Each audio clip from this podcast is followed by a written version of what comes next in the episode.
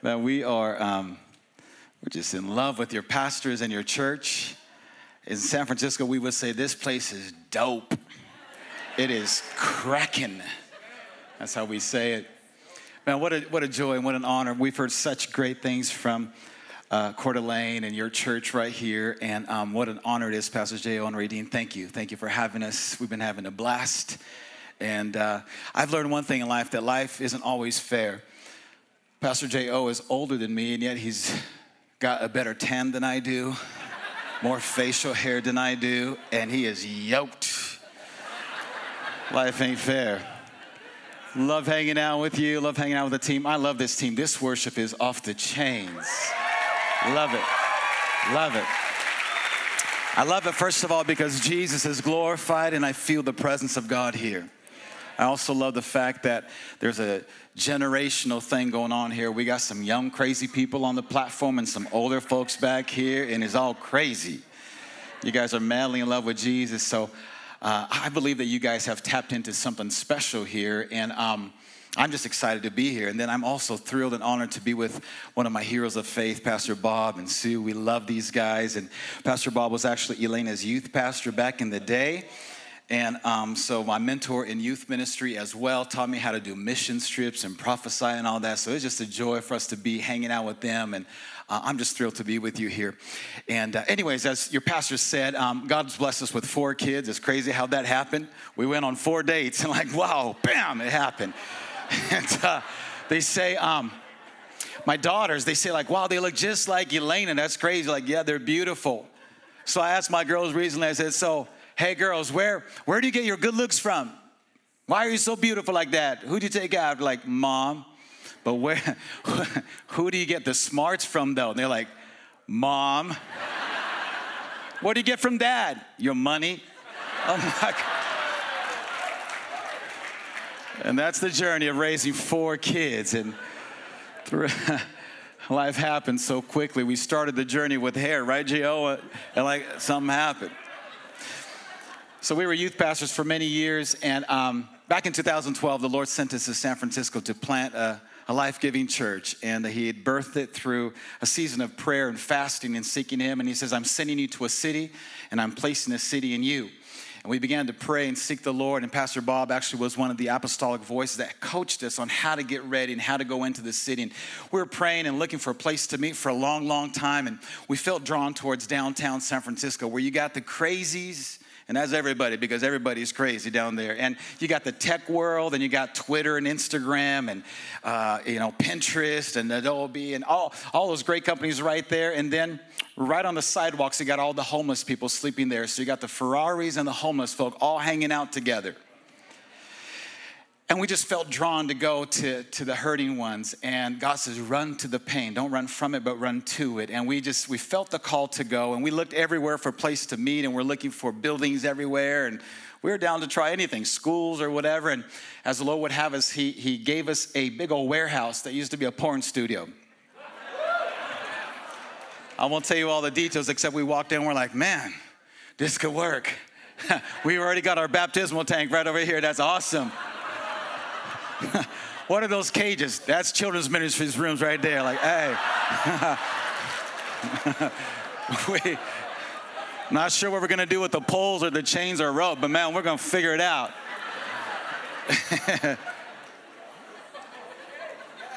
and the Lord birthed the church in downtown San Francisco, redeemed it. Um, so we're just thrilled. How many of you know that it's, it's a joy to partner with God? Amen? He chooses us, and, uh, and we're, we're living, we're just living the dream. And uh, we're so thankful for friendships and divine connections and guidance and coaching. Pastors Bob and Sue were with us not too long ago, and Pastor Bob was preaching, and some dude high on meth was just going crazy in our, audience, and he wasn't fazed at all. He just kept on preaching the everlasting gospel. It wasn't, he wasn't fazed by it, and people got saved that day. And that's our journey. But hey, I love this theme. If you have your Bibles, go with me to 1 Samuel chapter 3 because we're talking about the sound. And um, you guys know the Bible. I feel like I'm preaching to the choir here because there's, just a spirit of expectation here. And maybe you're kind of new to this journey of faith, or perhaps someone drug you to church tonight and you're like, what is this church thing all about? they're singing some crazy cool songs, and maybe you're not very churched. Welcome to a great place to hang out because I believe that God knows exactly who we all are. He knows you, and He's got a great word for you tonight. 1 Samuel chapter 3, let me read a few verses here at you. It says, Meanwhile, the boy Samuel, he served the Lord by assisting Eli. Now, in those days, watch this, messages from the Lord were very rare, and visions were quite uncommon. Aren't you glad that you live in the New Testament? Because back in those days, it was rare to hear a sound. Verse 2 One night Eli was almost, almost blind by now, had gone to bed, and the lamp of God had not yet gone out, and Samuel was sleeping in the tabernacle near the ark of God. Suddenly the Lord called out, Samuel. Yes, Samuel replied, What is it? And he got up and he ran to Eli, Here I am. Did you call me? I didn't call you, boy, he replied. That's the John John version right there. Go back to bed, boy. So he did, and the Lord called out again, Samuel. Again, Samuel got up and he went to Eli, Here I am. Did you call me? I didn't call you, my son. Eli said, Go back to bed. Samuel did not, uh, did not yet know the Lord, the Lord because he had not he had never had a message from the Lord before. So the Lord called a third time, and once more Samuel got up and he went to Eli. Here I am. Did you call me? And going, man, this old guy's going crazy. By the way, I have a little hood in me, excuse me. Um, as we planted in downtown San Francisco, it's the hood. So I, I preach like, I'm, going, I'm just gonna make myself at home. Is that all right? So I'm gonna, I'm gonna give you permission to holler at your boy. You can wave a hank if you want to, and people say amen. They actually say, go ahead. That's kind of how we get down. So if you agree with me as I preach, you can say, go ahead, preacher. And if you disagree with me, just shut it down. Don't say anything. Suck it up. Goes on to say, he's talking to the old guy. He says, I didn't call you, my son. Eli said, Go back to bed. Then Eli realized that it was the Lord who was calling the boy. So he said to Samuel, Go and lie down again. And if someone calls again, say, Speak, Lord, your servant is listening. So Samuel went back to bed. And then, verse 10, the Lord came and he called as before, Samuel, Samuel. And Samuel replied, Speak, Lord, your servant is listening. He heard something, he heard a sound. Now, what's trippy is that in the Old Testament, how, how did God talk to people? Primarily, He would talk to His people by sending prophets to go, and God is saying this and that, whatever. And the prophet would speak to the people, and they would hear, and they're like, all right, God's talking to us. And God would use different uh, means to communicate. Sometimes He would give people visions or dreams. Think of Jacob that he had a long journey, he took a nap, and he, he laid on this pillow. It was actually a rock, and all of a sudden he gets this dream and he sees a staircase, and God begins to communicate with him and forge covenant with him, and all that through a dream. Sometimes God would send angels to come and talk. God sometimes would use nature. Moses was walking on the backside of a desert, and all of a sudden there was a bush that was burning. And that, that in itself wouldn't be too trippy, but all of a sudden that bush says, Hey, Mo. hey.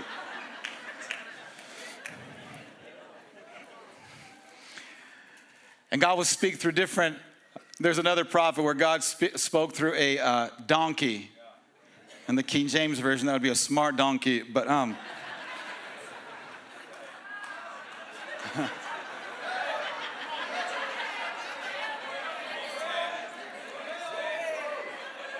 Every now and then, God, in, an audible voice, would speak to folks. But, but you know what's crazy? Listen to this Noah, great man of God, one of our heroes of faith, lived 950 years. The Bible records that God spoke to him five times. About once every 200 and so years, God would speak to Noah. Think about that on average.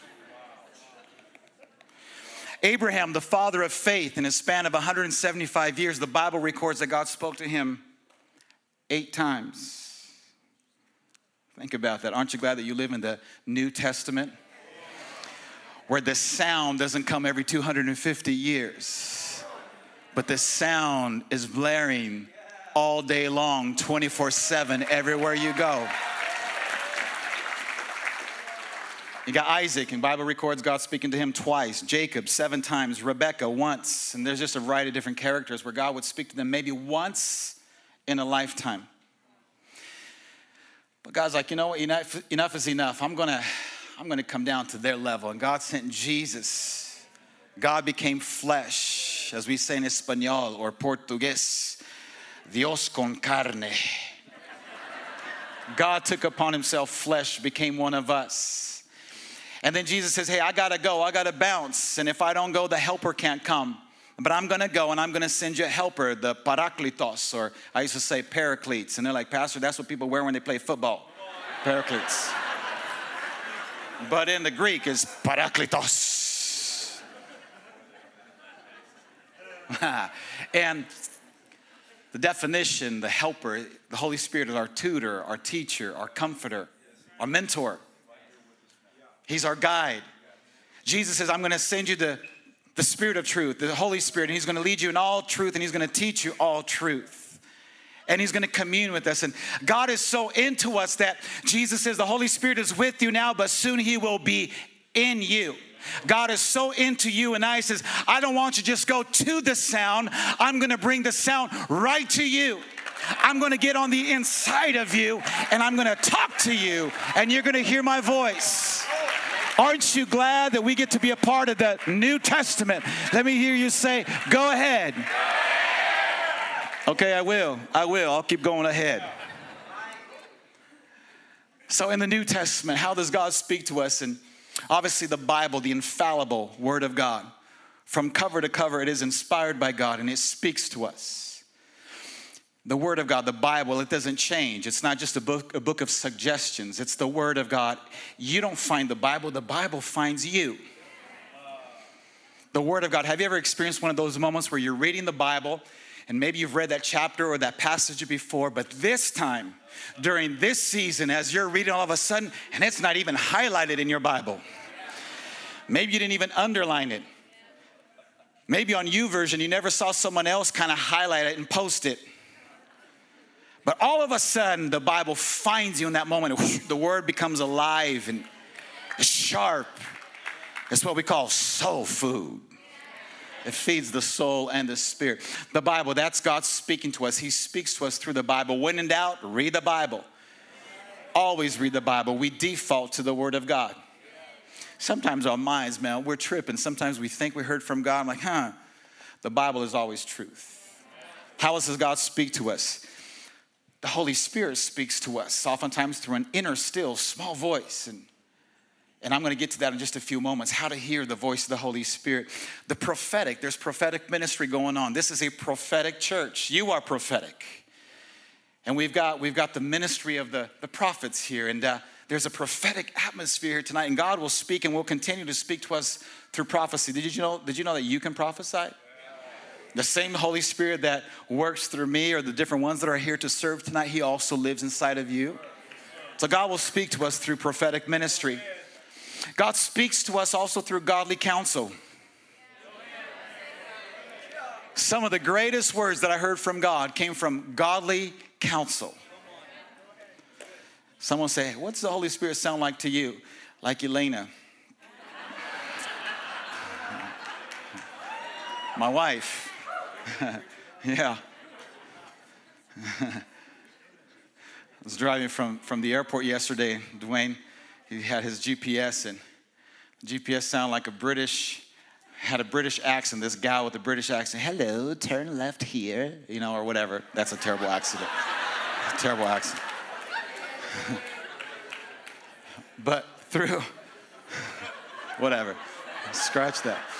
Through the multitude of counsel, God will speak to us. Isn't that true? Godly counsel. Another way that God will speak to us is through preaching and teaching. Oftentimes, I'll be I'll be listening. And by the way, you know, when, when I, I hate it when people say, I'm leaving this church because y'all don't know how to feed me. I'm like, girl or bro or whatever. Like, it ain't my job to feed you. I'm here to preach. You grab your own fork and feed yourself, you know? And you noticed how, have you noticed how the whiners are always in the cheap seats? They're never invested. They don't tithe. They don't join small groups. They don't join serve teams. I ain't being fed here. I'm going to another church. You go. Don't let that, that door hit you on your way out. Come on.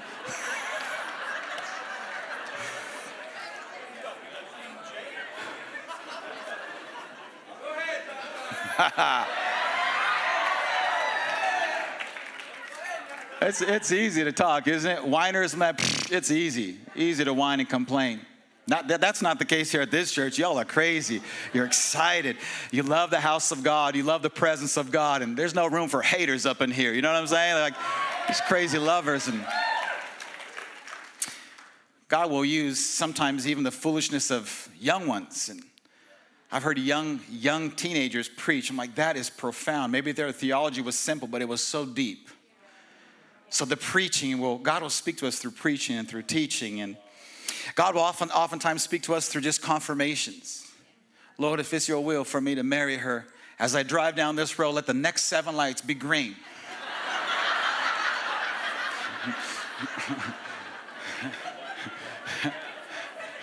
and you see the red light and you slow down, like, I ain't gonna.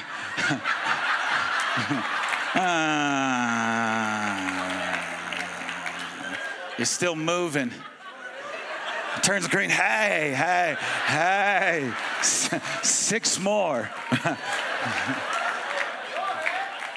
so God will speak to us through different witnesses and confirmations. God speaks to us through placing that peace, the peace of God. You might be going through hell, you might be going through all kinds of crazy storms, but in the midst of the storm, there is the peace of God that will sustain you. Oftentimes, God speaks to us in that place. Things are spinning around us, but yet there's the peace of God on the inside. Have you ever had one of those seasons of moments? Yeah, it's gonna be all right. God will speak to us through open and closed doors. Sometimes you guys are all bruised on your forehead. It's like, what are you trying to do? A door ain't open yet. It's either not the will of God or not the timing of God. Sometimes God will send angels to speak to us, for real. Angelic visitations. God will speak to us through visions and dreams. And I remember as we were prepping and preparing our hearts to go plant in San Francisco in the middle of the night, one night, um, all of a sudden I, I heard some of, some of my kids come into my room and, hey, dad. I'm like, dude, go get your own milk. dad. Dad, hey, dad. Dad. And all of a sudden it became surround sound, dad, dad, dad. I sat up and I looked around and I was freaking out. I'm like, how'd y'all get in here? There's a multitude in our room different shapes, sizes, colors. They were all in our room, like, uh. And all of us said, hey, dad. And here's a question When are you coming? And the Holy Spirit began to speak to me. I'm sending you to the fatherless. You will be a father and a mother in a city that I'm sending you to. And all of a sudden, I realized we're called to plant a church. I, babe, did, wake up. Did you hear that? Nope.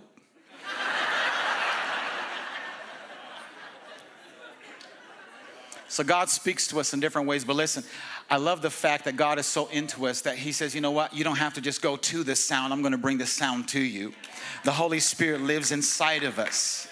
And this is what I love because the, the, the, general will of God is already revealed right here through Scripture, but the specific will of God for this season, for this moment, comes from hearing the sound of His voice. And he wants you and I to hear his voice. He wants us to become familiar with his voice. In John 10, Jesus says, My sheep, they know my voice. They ain't fooled, they ain't tricked, they aren't, they're not led by someone else.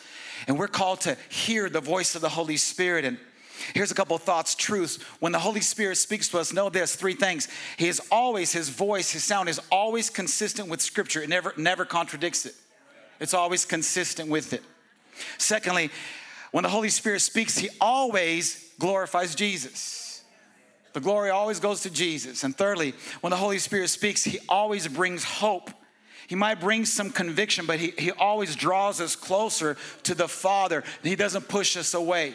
See, condemnation and conviction at times they kind of feel the same because maybe maybe a truth or a, or some facts are being revealed. It's like, hey, you made a you made a boneheaded move last night. That was stupid. And the devil would say, Yeah, and therefore you are a loser, you're a backslider, you're going back to that other. And he might bring something out that did indeed happen, but the Holy Spirit says, But that's not who you are. You made a mistake, but that's not who you are. That ain't your label. That's not your destiny. That's not your future. That will not define you. I am doing a work in you. I am the author and the perfecter of your faith. If you would just trust me, hear my voice, I will lead you from here. So when the Holy Spirit speaks to us, it always brings hope. He's a, he's a God that brings healing from our past and always hope for our future. That's the voice of the Holy Spirit. If you're hearing voices and he says, I'm the Holy Spirit, and he's saying something opposite of that, that ain't the Holy Spirit. So, what does the Holy Spirit sound like? Let me let me just kind of do a check with y'all right here. Um, his name is the Holy. So, therefore, if his name is the Holy Spirit, he's not the Holy Soul, and he's not the Holy Body. He's the Holy Spirit. Therefore, he speaks what kind of language? A spirit language. And yet, oftentimes, God who is eternal, God who is spirit, He is spirit, He transcends any limitation. Oftentimes, we try to reduce God's voice to just something that is just temporal and physical, as though God is limited to that. Now, understand me, God can and He does speak to people audibly, and that does happen from time to time. But we don't have to reduce Him and bring Him down to this level when He's already outside of this level. And because you become born again, the epicenter of you isn't your soul, but it's your spirit. And your spirit communes with the Holy Spirit. So when God is speaking to you, it's not limited to just mind or thought or reasoning. It's not just a feeling, but it's spirit communicating to spirit. Now, what's trippy about all this is that, God, what do you sound like? Oftentimes, God is speaking to us, and His voice sounds like your own thoughts. Dude, what is that? I was watching Bird Box, and I'm getting all these crazy thoughts, and like, I don't know if you watched that. Someone talked about that movie, but. What does God sound like? What does God sound like? Here's how it works, just brief and amazing, because we're going to start prophesying here in a few moments. When the Holy Spirit who indwells you, he lives inside of you. 1 Corinthians 3:16, you became the house, the tabernacle, the temple of the Holy Spirit. He resides on the very inside of you. When he speaks to us, the first part of us to hear him is our spirit. Why? Because spirit speaks to spirit. And yet, our spirit is joined together with our soul and your soul consists of your mind, your will, and your emotions. And that's why, for someone, the Holy Spirit is speaking, all of a sudden your spirit and your soul begin to hear. And for some, it might be a thought, it might be an image. For others, it could be a feeling or a sense or an emotion. It's always unique, but use this example. One lady once came to me and says, I just feel the Holy Spirit coming in like liquid fire. It's just all inside of me like liquid fire. I'm like, girl, that sounds like heartburn. That's crazy. I don't feel the Holy Spirit like that. When my wife is praying, God begins to speak to her and she'll write down this big old long journal, all the different things that God is speaking to her about. And she comes out of the prayer closet, she's got a book. Sometimes I go in that same prayer closet and I pray for an hour and God gives me one word no.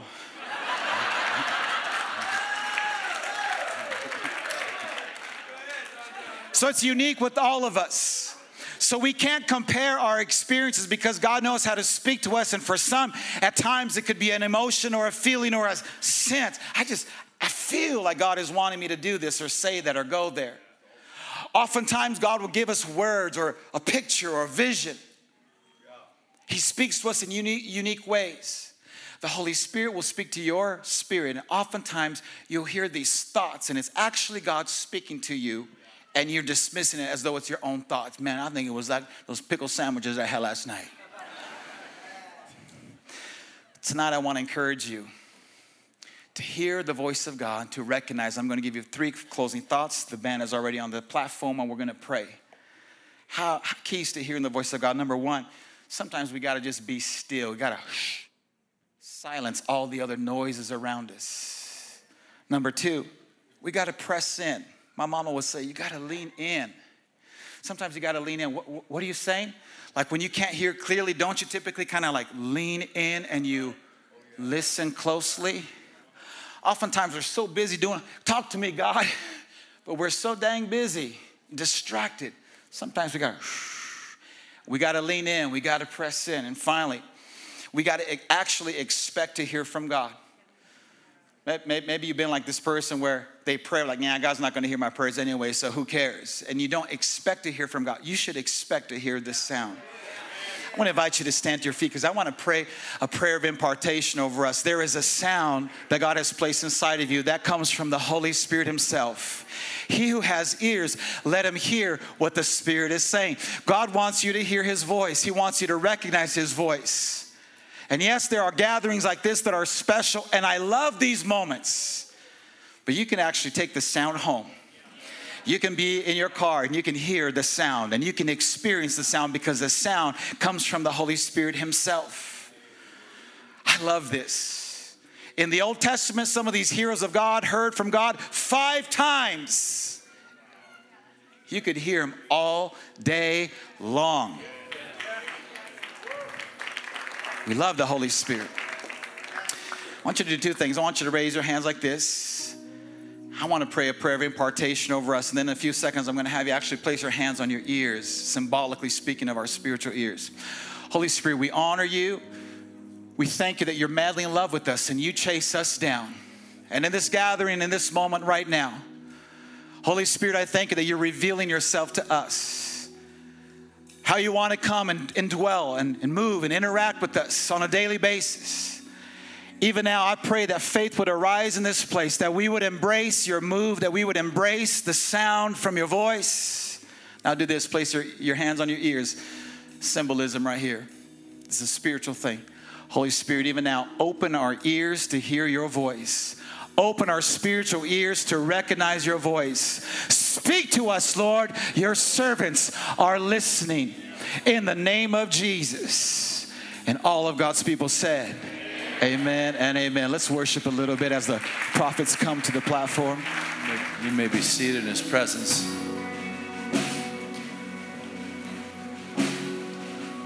Wow, what a night tonight. What a great word from Pastor John John, and just a great word about the, the glory, the greater glory of the Holy Spirit. We're in another dimension, another dimension Amen. I I want to start off. I, I don't know where she is. Who is the young lady who had, was was leading the worship song? I'm surrounded by you, and she had "Free as a Bird." Where, where are you? That, there you are. Wow. Amen. Here, here's the word of the Lord to you. You just didn't sing a song tonight. You sang your testimony tonight. You sang a song of deliverance not that you need to be delivered, but you were delivered.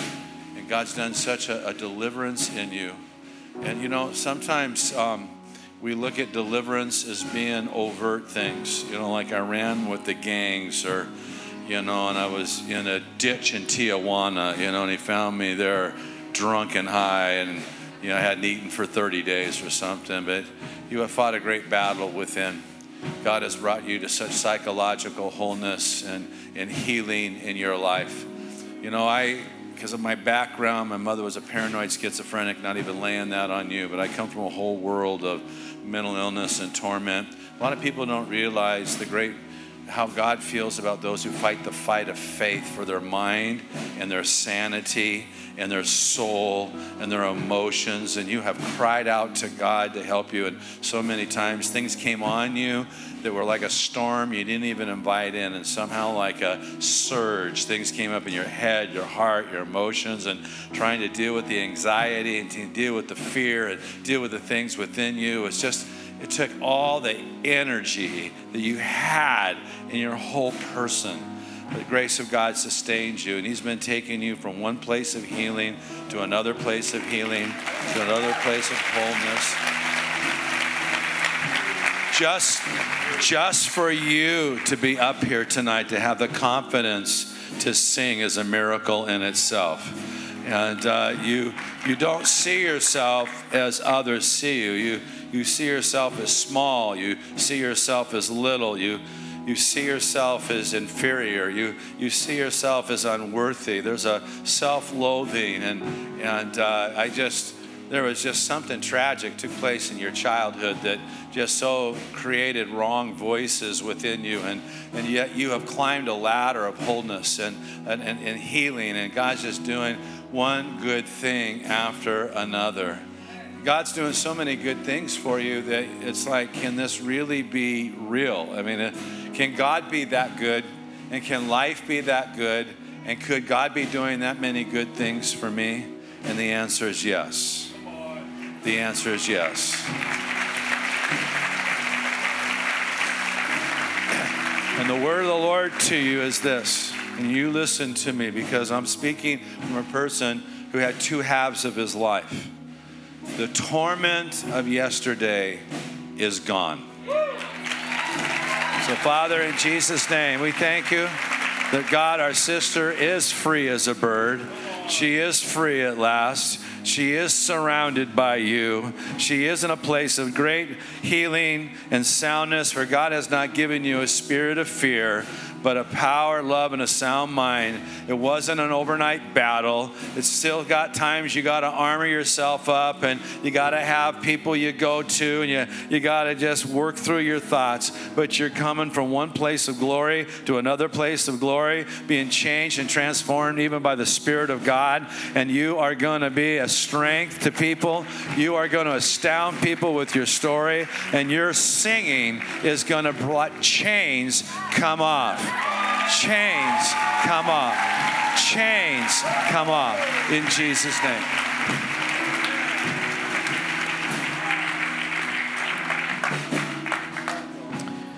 My brother with, uh, is it kind of a salmon pink color tee? Is that you? Stand up. And do you have a wife with you here? Someone special? All right, just, just to be sure. Hand of the Lord rests upon the two of you the way the Lord's wired you, my brother, it's like you have an eye for detail. There is preciseness, and it's like like like microscopic, like precision. It's like you're detailed and and you have to be exact. And it's like it's how you you're wired, everything in its proper place. And I see you just looking at the blueprints and reviewing again and again and seeing everything is in its proper place and aligned correctly. And there's an excellence about you. And, there's integrity about you, and that's how the Lord's fashioned you. It's part of who you are, it's part of the very core of who you are. You're a man that does not uh, cut corners. I see you, you know, working late and, and working and, and, and, and, and spinning the plates and making sure that everything is done properly until it's complete. That's just kind of your, your personality and the way that you're wired. And yet the Lord kind of in his mysterious ways joined you to that girl right there. And you guys, they say opposites attract Good Lord, you guys are like complete opposites. And, or she is like that, that, that fireball and just like the, the, the, the, the fire in the engine. It's like, we can do this. Let's go explore. And I see the two of you just going all on these adventures because she's like saying, let's go. And it's not by coincidence that the Lord partnered the two of you together. I want you to grab her by the hand because this is a, a team. Woman of God, there's great faith within you. There, there's a deep well of the Spirit of God within you. God's been speaking to you even in recent weeks. He's been speaking to you again and again. You heard me talk about dreams and visions and insight and download. That's who you are. I see you just in your prayer moments, just, just getting lost in the presence of God and and it's easy for you to go into the presence and just get lost for hours because you love the presence. You're addicted to the presence of God. You're a woman of the presence of God. And God is so pleased with your hunger for Him. He loves those moments that you, you set aside just to hang with Him. It's like heaven slows down because God loves to hear your voice. He loves to speak and whisper His truths into your heart. There's a prophetess anointing that God's uh, uh placed upon you. You're, you're going to prophesy the word of God. I'm not sure if you do much of that quite yet, but you will. You're going to prophesy the word of God. You're going to see hopeless situations, and you're going, it looks like this song. It might look or feel like I'm surrounded, but that's not my story. I'm surrounded by you, God, and I see you prophesying and making heavenly decrees and speaking forth the word of God and overriding what man or people or what the enemy would try to say. Why? Because you have found favor with God. I just see the pleasure of the Lord upon the two of you. I believe the Lord says you're, you're called to be pillars in the house as well, strong, strong in your resolve, strong in your faith, strong in your conviction. Uh, God has prospered you. He's blessed you. He's going to continue to provide for you.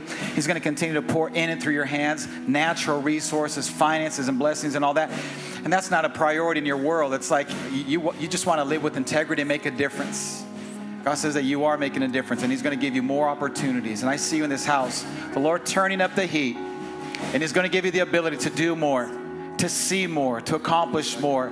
It's, it's, like, it's as though there's going to be a moment where you're going to be able to step aside even from business and give yourself for extended periods of time of doing the work of ministry and just loving on people. And again, I don't know you. I've never seen you before, I don't think. But I see you guys just being used and I don't know.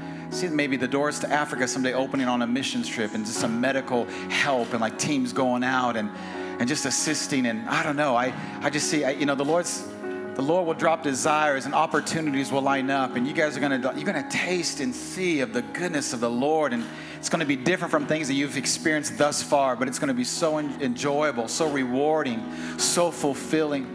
And by the way, in this exchange, you're not in, in, in committing your lives to the Lord and being used by Him. There's no collateral damage.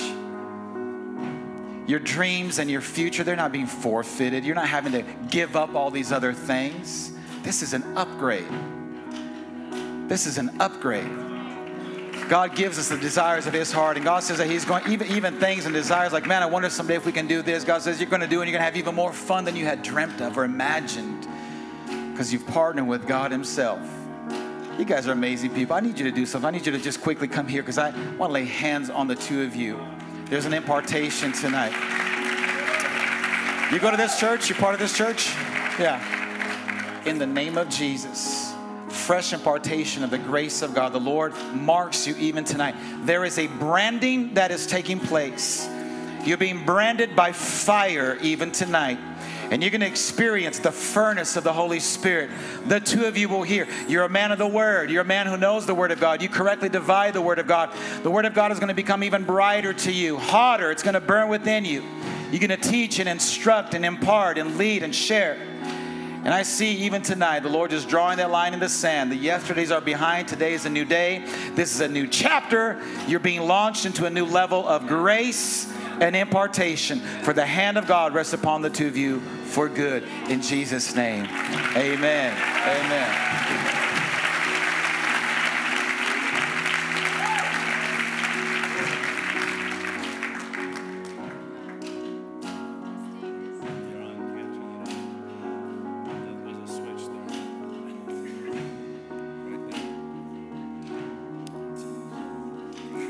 My sister right here in the kind of turquoise sweater and the white tennis shoes right there. It's you. You come up here for a second. There's a, um, a precious, amazing anointing on you to just worship and abandon and give your whole heart to Jesus. There's a desire in you, to, a pure desire, a desire that doesn't worry about what people think or say of you, and you have a whole heart after God. The Lord sees your heart, and He's He's well pleased with you. And uh, I saw you in so, somewhat of a well, I, I had a physical experience myself. Um, was it last night? I felt like a vertigo, and I've never had an experience like that. And I, I felt like it was you that also had this experience where you felt like you were just, it's like you, you're walking straight, but you feel like you might fall over at any minute. And I, I think there's a there's a natural part of this of healing, but I feel like for you there's a the word of the Lord is coming to say He's going to step put um, a strength in your step, a sureness that wasn't there before. I come today, says the Lord, to give you a surety that you are in the right place and on the right path, and you are steadfast in the right things of God. You have not been distracted. You have not gone to the left or the right. You have not fallen to the wayside, but you've set your eyes on me. And I see your steadfastness. I see your dedication, says the Lord. And I will use you, O handmaiden of the Lord. I will use you as a voice to many. I will use your voice to share my word and my truth and my love with those that others don't know about, that others can't reach, but only you. I see you working in the marketplace and even at school, in places where others aren't available to go, that you will have a new boldness to share your faith and your and your love for Jesus. Oh, there's going to be a, a new strength put in your step, assuredness an, an exactness. And I see you also one that's going to go on the mission field, that's going to go and support a team, be part of a team. You're going to go and, and lift up the burdens of others, and you're going to care for the, the absolute forgotten people of the world. There's going to be a people group that God has already put on your heart that He's going to finance your way and you're going. Oh, you're going to have favor. You're going to see salvations that are going to go for generations into these new places that God is going to send you. Oh, you've said, even, Lord, whatever you want to do with me. And oh, God is saying, yes, I want to use you. I want to send you. I want to equip you. And I, I see your hunger for me. I see your dedication and your pure heart. And as you seek these opportunities, God is going to blow the doors open in miraculous ways. He gives you a charge to practice boldness. Practice boldness. Be confident in the gift that I have put in you, says the Lord. Amen. Amen. Amen. Yeah. I had a, I have a word for this couple here, and I, I had to ask my husband, you, you two right here, if there's a, um, if there was ever someone that has a my husband and I get this all the time, but a Mr. Magoo anointing. And I don't know if you know who Mr. Magoo was. He would walk out on a plank, and there was an old cartoon, it, like really old, like we're really old. He couldn't see anything. He would just step out in space, and a plank would fall in, in the right place. And you have been a, a man and a woman of unique divine appointments and opportunities that have come your way. Actually, miracles. You've seen miracle opportunities that you said you couldn't have figured this out with all the smarts that you do have, but you couldn't have figured it out. Only God could have opened the doors of opportunity and in business and in places that you've gotten to go and see. And God is saying today, I will open up even more opportunities for you. This is a day of new grace. There's a new grace for the two of you to bust open wide opportunities in the in the business realm, even opportunities in a creative aspect. You have a you have an anointing upon the two of you. You I see you as a team working so well together to just um, infiltrate that word infiltrate you know I, that's just sort of like running through my head I almost see water going through pipes and just like there's like a filtration, like a a purification system. And, and I know you have something, I don't know if you have something to do with pipes at all, but there's a. Um, I just see hundreds and thousands of miles of pipes that are involved with you. God has given you an opportunity to make money for the kingdom, but also to to have people that you're going to contact through this that are going to see about your faithfulness and see the miracles and the opportunities. And you're going to say, only by God's grace, only by God's grace will be your testimony. Sister, you have a a writing gift as well. You know, there's a lot of writers in this house. It seems like a writing anointing here. But you also aspire to write something, a story, a family story. And I, I feel like God is saying now is the time to set your pen to it and let Him give you the words and the timing and the perfect, just uh, putting it all together. God is blowing on you for that project to begin now, says the Lord. There's a now anointing.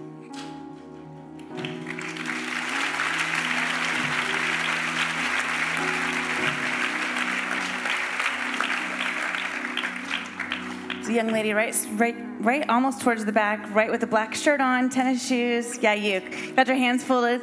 Come on up here real quickly. I saw you. I saw you like the girl in Hunger Games with a bow and arrow. And I saw you continually, not just one, but over and over and over. I saw the arrows go and go and go and go. And I sense that you have taken time to be well educated. And it's like, God, what, what do I do with this now? And God says that He has given arrows in your hand, and you will put blows into the enemy over and over.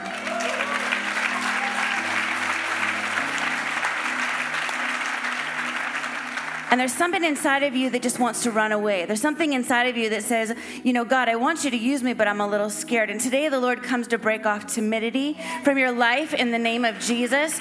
And we call forth the warrior spirit out of you. What man would say you're not capable, the Lord says you are capable. And he puts his hand upon you and he calls you forth, warrior woman of God. Stand forward and see the mighty work of God using in your life.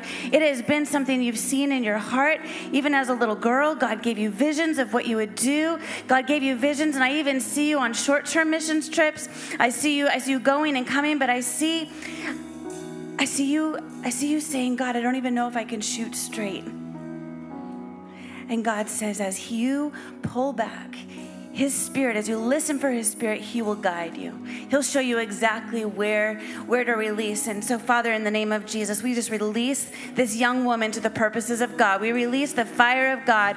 Even as we sing in this church the wild ones you are one of them. You are one of them. Don't look back and say i'm not one of the ones that jumps around. No god says you are one of the ones he has called out a called out woman of god called out woman of god yeah, and you know, I believe there's many other youth in this house as well. I don't even know how old you are, but God is raising up an army of youth in this house.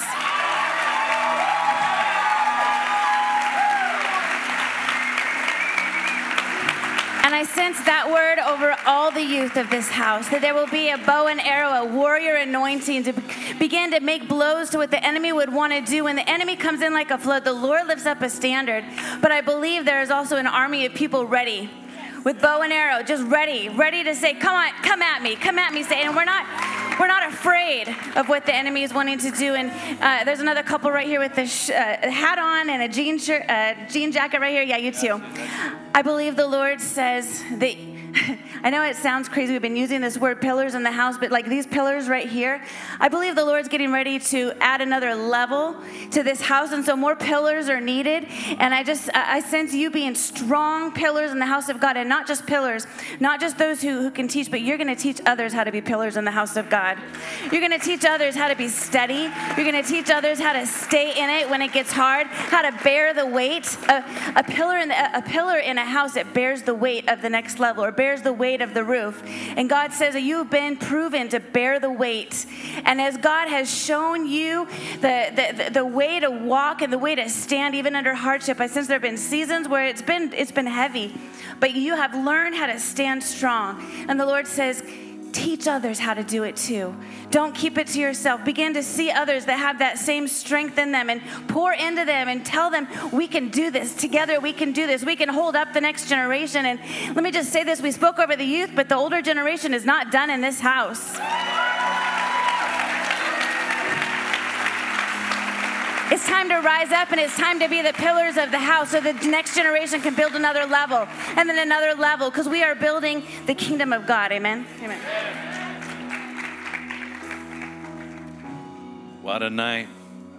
What a night. You know, it's not, it's not, it doesn't deal with revelation to know that a church that has gathered so many people out of so many rough places and, and uh, that the enemy can really kind of do a number on their mind, their spirit, spirit of condemnation. I believe that, that one of the great fights in this church is for people to rise out of that, that God has forgiven your past. Come on, I'm going to forgive all your iniquities. I'm going to throw away your trespasses. I'm going to wash you. And I'm going to remember them no more. And so we, we, we know that. And at the same time, it's easy to come to a church with such a gifted pastor and his wife and team, and you just kind of enjoy the richness of what's coming up here on the platform. And you say, well, you know, I, I can never attain that. But I believe tonight God wants to call people to greatness and, and, break off limitations off, off, off of you tonight. And that's one of the things the Lord you know wants to do. So I'm just going to kind of rat, just I mean, just kind of rattle a few things off. Young lady, uh, the Lord is coming right now tonight, and He is wiping away accusation of the enemy over you. I mean, He is the enemy has tormented you. There's been a pointing of a finger. There's been your past brought up. There is failure screaming in your face. And the Lord says to you, I have forgiven you. It is, it is gone. It is gone. It is gone. It's not going to come to you in the night season. It's not going to come into you when you're in the you're in worship services and you feel disqualified. You, I want to sing. I want to lift my hands, but I'm disqualified. You're not disqualified. There is therefore now no condemnation for those who are in Christ Jesus. It's absolutely gone. You are. I want you to know how righteous you are. In the sight of God, you're as righteous as Jesus. You're as righteous in Jesus. Zechariah 4. There was a priest tattered from times of great destruction in Israel's history. And in this vision Zechariah had, there was he was there before the Lord in his garment, which speaks of our, our righteousness, was just full of holes and tattered. And, and there was Satan, his adversary, opposing him as he approached God. But you know what the Lord said? The Lord rebuke you, Satan. Come on, and he put a new coat, he put a new garment on that priest. And that's what God's done to you. He's not doing it tonight. He's already done it. So we break this off of her right now in Jesus' name. You're not going to remember the past. The past is going to be a memory. Come on, it's going to be new things, new fruitfulness, new activity, new self image. Sound like a good plan? Come on. I want you to say something. I want you to say this. I want you to say it. I know that we're talking, I'm talking about your spirit. You're very beautiful on the outside, but I want you to say, I am beautiful. That's right. I'm beautiful in the sight of God. Feels good to say that, huh? Do you believe that? You receive that? Come on, say it again. I'm beautiful in the sight of God. Come on, say it with me. I'm beautiful in the sight of God. All right. Amen. Amen. Amen. Amen. Young lady, just clapping next to the girl with the orange sweatshirt, blonde right there, black. Yeah, that's you. Stand up, please. Amen. That's you. That's you. No, the girl right here. All right. I'll get a word for you. Just sit down and I'll get. I'll give you something. I always feel bad for people who thought it was them. I mean, I'll give you a little blessing or something. But just, you don't realize this because the, the way you view yourself is, you know, I'm a, I'm a nice average person doing a nice average life. I just want to live a good life and be a good person. And, you know, so excited to be around all this is going on. But, but the Lord wants you to be in the game. And, the, and there's a gift in you I'm going to call out tonight. You don't even realize, but you are going to draw a lot of people to this church. You are a marketer for the kingdom of God. You're a teller of your story. You're, you're excited. You you make friends with people like in 30 seconds. They just they just whoa whoa I, I like this person. Oh, they're so cool. What do you know about nothing? But I like them. It's just that's you. You're just going to win people in your heart. Hey, would you come? To, to come to my church? Just because they like you, they may hate God, they may hate the church, but they like you. They're going to come and they're going to get touched. Come with me. You're you're going to be bringing in one after another, after another, after another, after another, after another. That's what you're going to do. You're an evangelist. Say, I'm an evangelist. That's what you are. Father, in Jesus' name, touch her. Amen. You may be seated. Amen. All right. Orange sweatshirt, stand up, okay? Oh! I'm gonna tell you what you are. You're a discipler. You are a disciple. You're, you're a mama at a young age. And you just kind of take people under your wing and you coach them and you cheerlead them and you go after them and you keep track of them and you text them and you pick them up and you meet me here and you nag them and you, you harass them. And come on, I'm going to get you not just to first base, I'm going to get you all the way to home plate. That's what I do. I'm a discipler. That's what you are. Do you like the word? Amen. Last time. Amen.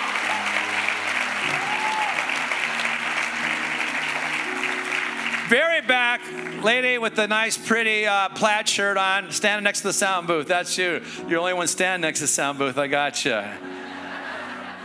Amen. Tonight, the Lord wants to increase your spiritual self esteem. You're a good person, you're an incredible mom. But, you're, you, but the way you view yourself in anointing and gifting, you're a five, and you kind of see yourself as a one. And Lord's taking you up to a five tonight. You, you, you are going to be, you, somehow you have access to women and uh, hold them captive and be able to share and talk with them. And you're just going to, you're just going to pour into one woman after another woman after another one, especially young women. There's a, there's a great passion in you that, that young women find true beauty and uh, not be destroyed by all the all the image issues of our culture. And you're going to build them up and, and encourage them. I even see you writing material to help to, for women to help women with their image of who they are. And you're going to be a beautifier of women. And, and you're going to not just do transformation stuff on the outside, but you're going to do transformation stuff with them on the inside. And I want you to get up in the morning and just say, Lord, what do you want me to do? And He's going to give you creativity, not of just things you're going to do like at ministry, but how to put things together to do ministry. And you're going to have great ideas, creative ideas, and it's going to have great fruit and an impact. This house is marked with such a spirit of excellence, and you have that excellence in you, especially in the area of women mentoring women. That's, that's actually the title of my wife's ministry, Women Mentoring Women. But that's your mantle, women, a woman mentoring women. You're going to train others, and you're going to be a beautifier of women.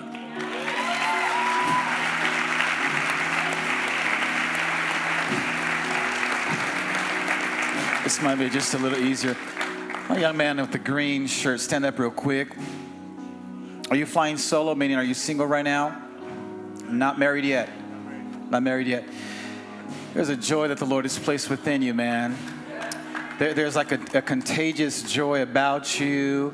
Like you are a carefree dude. Fly like the eagle. It's like, like, dude, you are like an outdoorsy dude that just loves life and there's like there's just a carefree nature about you. That's how the Lord's wired you.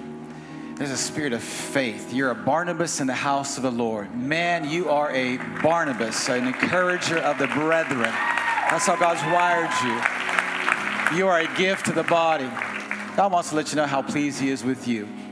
You know, Barnabas also in Scripture says that, you know, think about this. I want you to listen to this voice because let's listen to this.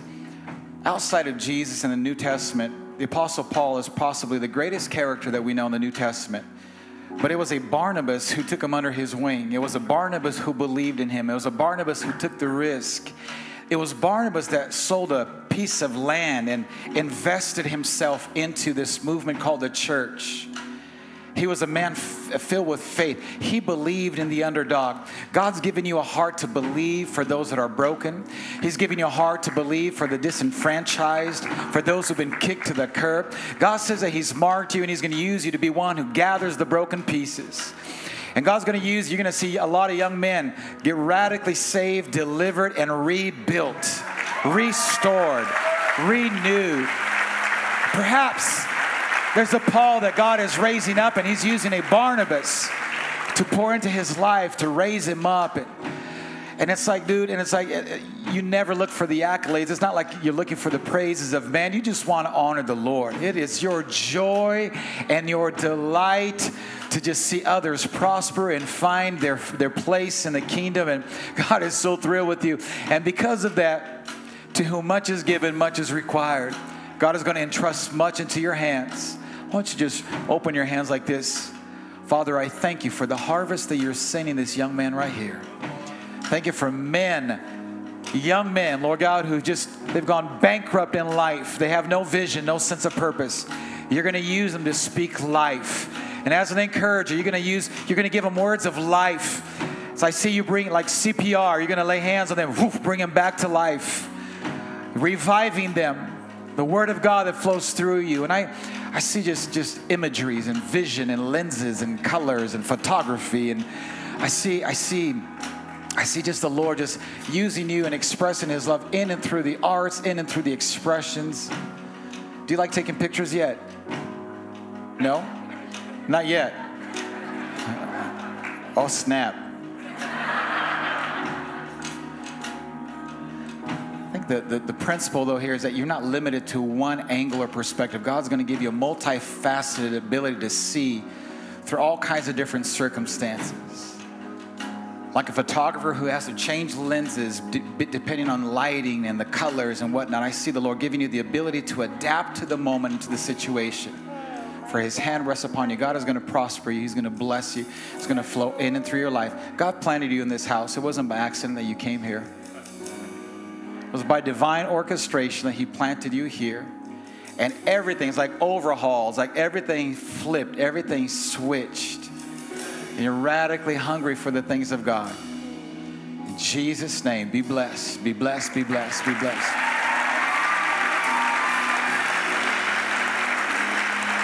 Young lady, who are you? Is this family right here? Oh, the whole row. Lord Jesus. Stand up real quick. And this helps so that we can, like, later you can listen to the word and all that. What's your name? Courtney. Yeah.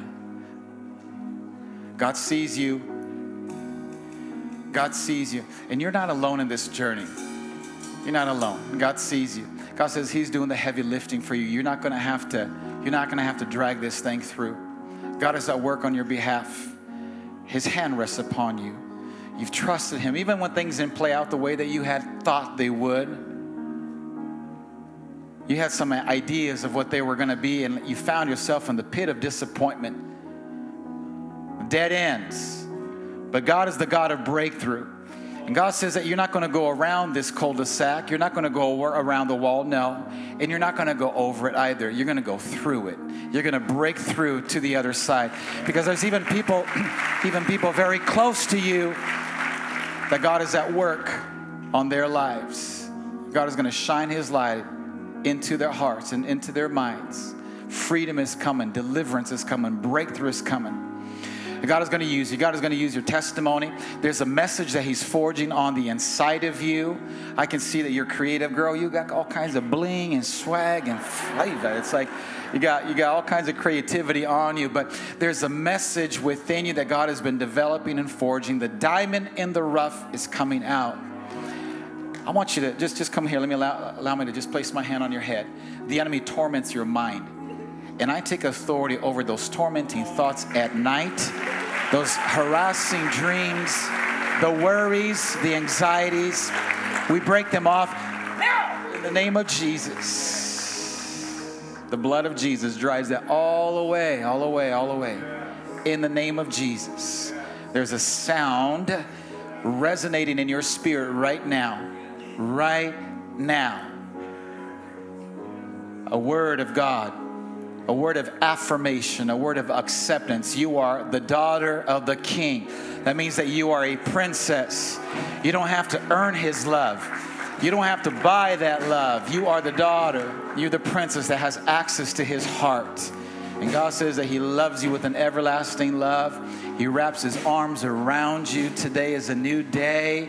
There's a new confidence coming into your spirit even right now. You came to the right place at the right time. This is your moment, says the Lord. In Jesus' name, be free. I'm just going to keep hogging up the moment if you don't, if you allow me. Man of God, big dude, big dude, stand up. Yeah, my man. I saw you already. I think it was last night. You were somewhere around here as well. You're right over here, huh? Dude, God pulled you out of the miry clay, man. You made some choices that weren't the best choices, but God in His mercy pulled you out. Yeah, He did. And there is a bulldozer anointing on you. You are big in stature and naturally speaking, but God has also grown you on the inside to be a giant for the kingdom of God. The enemy played with your mind, man. He told you all kinds of things, and that wasn't the word of God. But God came to renew your mind. It's like he's, he's, he's brought a transformation to the hard drive of your heart. You think differently, and God's at work on your mind right now. You're going to think different, you're going to talk different. You're going to see different. There is a new resolve, a new confidence that your God is for you. Listen, you are the Son of the Most High God labels that were placed upon you are stripped. The, the, the, the tattoos that were like uh, uh, contrary to the will of God, God removes that from you. That is not your identity. That is not your destiny. That is not your future. God says that you are His son. You are an ambassador of truth. And God comes to touch you in your mind even tonight. Raise your hands to heaven like this. Just both hands, brow like this. Like you're surrendering fully to Him. Just like that. You look good. In the name of Jesus. Father, release your power upon this man of God right here. Use the scars from the yesterdays as a platform of your mercy. Father, I declare that you're going to use this man of God. He's not going to go back into the old ways, but he's going to walk with a renewed sense of purpose and confidence and authority and power. People around him that were hating on him, that were chastising him, that were rebuking him and speaking untruths about him. Father, we silence all those voices and we declare that today is a new day. Lord, you've carved a new groove in his life. Father, we declare your plans and your purposes over him. Bro, listen, these next, listen, you need to be grounded in the Word of God in this house. These next, I don't know what kind of leadership development, discipleship program you all got going here, but you need to give yourself fully. Watch the transformation that is going to continue to take place, a metamorphosis. You're going to soar like a brand new butterfly. Do you understand the analogy? A brand new creature. And people that were in your circle go, dang, how did that happen? Who are you? And there's going to be a greater confidence about you. Man, just get ready. Get ready, get ready, get ready. God's hand is upon you. Um,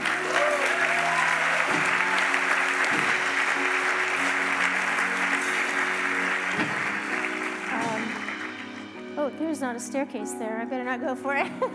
no, and I'm not going to jump. This couple right here, uh, second row, yeah, I just I, I could not shake it. And uh, there's a, um, yeah, you too. There's a, um, I, it's just so funny. I saw a picture of you guys like, um, like country western singers just doing gigs that you, not exactly, more like ballads. Like you just sit up there and kind of do the oldies and the, and, and, and then the, the people out there are not really paying attention and I feel like God is um, giving you a new audience. I think that's the word that comes to mind. I, I don't know if you have any musical talent at all, but the picture that I keep getting is that you guys have um, been playing to the wrong audience. That God has a whole new venue for you.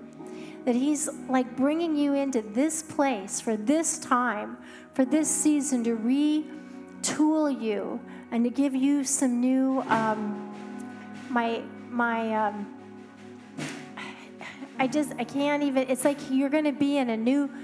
I, I just took up the harp as an older person. About seven, I was telling somebody the story. I just went from piano to a whole new geography instrumentally, and my hands kept wanting to go back and play this direction, but all of a sudden I'm playing a vertical keyboard, and I that's the the way I'm seeing you is that I, there's a whole new retooling in your your purpose. And you've been in the prayer closet asking God, give me the purpose for which I was designed. And God is answering the cry of your heart that I have designed you to play to the people of God, to draw them into places of worship, to be in, a, in the house of God, really giving all your gifts all the gifts that I've put in you, O man and woman of God, to bring glory to me, to, to create a, a an incense, uh, that biblical picture of the incense that burns, that the, they burned in the temple that was to go to God as a, as a, as a aroma that pleases Him. Your life is in a redirect mode right now, and as you submit to the leaders of the house and you come into a place of training, God is going to reform some of the talents that He's so gifted you. You're gifted people. You're gifted in business. You're gifted in people skills. You're gifted in some really uh, amazing avenues that take you far and back. And again, I just see you guys with lots of audiences of people. Lots of people will listen to you, but God is retooling you. He's retooling you for His purpose. And I think part of that is just really practically evangelism to be a witness in what you do well in your business and your your work world. Um, to be glory, to bring glory to Him, and not just to um, just for yourself. But but this has been a cry, and this is a time, and God is saying now is the time I'm helping redirect you. There's a.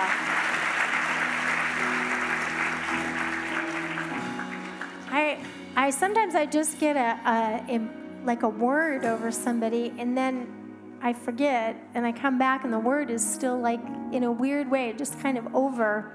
And it's a healing. It's a healing. And um, my sister with the blonde hair, and your, um, I think might be there's someone with a blue shirt next to you, but you, yeah. Have we have we prayed over you yet?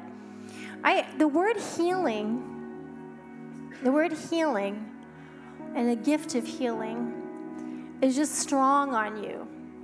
And I don't know if there's people in your, I mean, I'm sure there's people that you have prayed for for healing, but I want to confirm to you that the Lord has anointed your hands to do warfare in the area of, of sickness and disease that has come from the enemy in the lives of some people around you. And you are to take up this commission. You are to intercede in this house for these people for the healing of the sick. Do you, do you receive that? Do you feel like this is something you've already thought about? Because I feel like it's so big, it's like a banner over you. Healing. Like, hot, you know, those, that big hospital sign that's down the road? The word over you is not hospital, it's healing. It's healing in the house. And here's the other thing. I don't know where you you work or hang out, but I see you um, telling people that are desperate, desperate emotionally, really messed up people. It, come to come to church with me, and just come on and come to church. It's a gentle invitation, but it's it's full of the power of God because of your intercessory prayers and the anointing you have to bring healing to the sick. If you guys are sick, I mean, can this girl pray for you. There's something in that. There's something in her. Amen. Amen.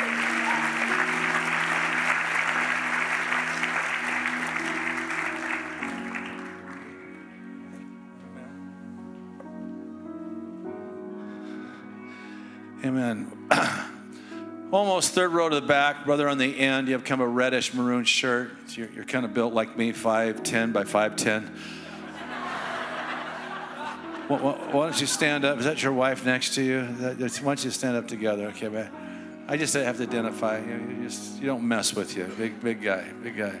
More like 6'2. Now you stood up. Okay. but not 6'2 by 6'2. Man, one, you don't mess with you. Okay, that's the first thing. I'm, I'm not going to mess with you. But uh, you got a great authority in you. You got a great authority in life. I don't know what you do for a living, but I'm going to say two things. You carry an authority wherever you go. And I think you have authority on the job, you have authority over people you, you say to this one go and they go. This one come and they come. And you just you're a man of a great authority but you're but you don't use that authority in an unethical way. And you're gonna you're gonna take broken people who are extremely rebellious and you're gonna you're gonna help put their lives together. In the in the in the midst of you're, you're, you're never too high, never too low. You're just steady, Eddie, and even, and man of great character. Man is not moved much by this. And sometimes you're not even a man that's really that sentimental, but there's a tremendous compassion within you. I got to help this person. And uh, that person doesn't even want your help. But somehow you, you're in a place where you can force them, they, they, they have to accept your help. And, uh, and you're just going to have a way of getting into their lives and and uh, rebellious people are going to get their life in order because they've come into contact with you. And, uh, and uh, you're going to help them. You're like crooked sticks become straight. I mean, that's, that's what you're going to do. And God's going to expand your household and expand what your influence. And the people sometimes you guys don't like, God's going to pull a joke on you and he's going to bring the people in you don't like and you're going to and you're going to restore them and you're going to love on them and and uh, you, there was a day you didn't want to even be 10 feet within their, their parents, but you're going to be very close to them and help them putting their, their lives together. And it's a, it's a beautiful work of grace because it's, it's God that's done this. There's, you guys are heroes. You're heroes because you're doing, you're doing little things on a day by day basis that's changing destiny in people's lives. Both young men and young women. They're getting their lives transformed on a day by day basis because of you. And every day you get up, you say, I'm going to do the will of God because it's making a difference. And one day you'll look back, you're going to see a tremendous amount of fruit. Amen. Father, in Jesus' name, amen. Amen. amen.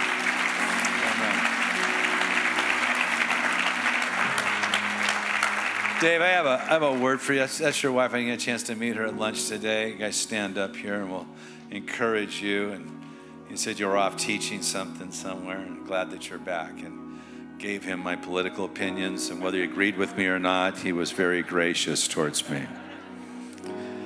Dave, I, I, all night long I've been feeling in my heart that in, in some respects there's a little regret in you that, that I wish I had accomplished more. And I, I should have I should have made a bigger imprint and a bigger bang at, at this stage of my life. And The enemy's used that on you. The enemy's worked on you on that. And the Lord has is coming tonight to tell you that your your, be, your best days are ahead, not behind. And, um, you're, you're going to be you're going to become really, really productive. And, and you're in a place where your greatest gifts can be released. I almost saw you like the guy spinning plates, you know, and there was one's falling over, and you got to keep that spinning. You're not good in that environment. You're not. You're not a multitasker. In fact, when when you're done, all the plates are shattered on the stage. I'm not a multitasker. But what you are incredible in is one is teaching. There's a great teaching gift on you. What you're outstanding in is writing curriculum. And I see you, you know, this is an evangelist church with a heart and a bunch of preachers, and they all want to be like J.O. You know, they all want to spit and sweat. and, and, and what, what this what this church needs, not this I can't find fault in this church, but there is a need. Every, every church has need. And, and we and I think God's doing it. And I think He's doing it through you. Is to create a teaching curriculum where where it's going to be stuff that people can do at home and people can do in their own time. I even see that it's video lessons and things they can do online and things getting posted up and classes like Facebook Live where, where you're teaching and, and this your teaching gift is just going to grow and grow and grow and grow and grow and um, and you and your wife are, are like you know educators and uh, it's just this there's just this thing that goes on, and, and you're incredibly organized too. And uh, I just see, I know you're, you're doing your the whole, you know, the four-step process, and that like, Jo went with the leaders today, and it's going to be great. And I don't want to let the cat out of the bag to the church, but but on the auxiliary side over here, and, and, and you're at over small group ministries, correct? Yeah, that's what you do. You're not over. You're, you're like, but, but you're going to feed into that whole thing materials for people to use and how to use them. And here's the other issue you're going to get invitations to go other places. The phone is going to ring, and will you come over and help us? And I'll tell you one thing you know a lot about you know a lot about what the pastor in the rural community in a small church is going through. And you're going to be you're going to be apostolic to them. I'm telling you, the guy, the heroes of the faith are the rural pastors. Okay? No one wants to stay, you know, in Herkimer you know, I'm in Herkimer, and I suppose where I want to grow up. Now everyone's leaving, so they're always losing their congregation. And young people go off to the university, and you know, and the, the farm economy goes down, and money goes from here to here. And and you know, one person gets mad in the church, the majority of people get mad in the church, and you can't insulate it, and they, all the stuff that they go through, and yet they hang in there. And you're going to be a, a father to rural pastors, and they're going to you're going to find yourself pouring into them. You know, you're like H.B. London. Remember H.B. London walk around with J- James Dobson? You're just going to encourage them and walk with, have coffee with them, and listen to them, and uh, a whole new ministry. I mean, you got I don't know, prophesy. I'm not going to prophesy the day of your death, but you got many years. I don't know it. I don't know the future that way. But you have many years. I was going to say, you at least got 20, 30 years left of intense productivity in this area. And so when you go to bed tonight, we're going to put the regret away. We're going to put the haunting voices of maybe what could I have done? And more, what has God built in me? Because I believe this if you're going to be effective apostolically, you have to know frustration, you have to know smallness, you have to know failure, you have to know all these things. Because you're not just pastoring some guy that's, you know, the goose that laid the golden egg and he just, everything he does turns to gold. Okay, you're, dealing with this person saying they're still making an impact and you're moving them forward you have that in you. So get the pen out, get the computer out, get the books out, get some ideas. You don't have to stress the schedule. People want to people want to sit underneath you. They want to hear you teach. They want to hear you preach the word. And it's going to be good. Amen.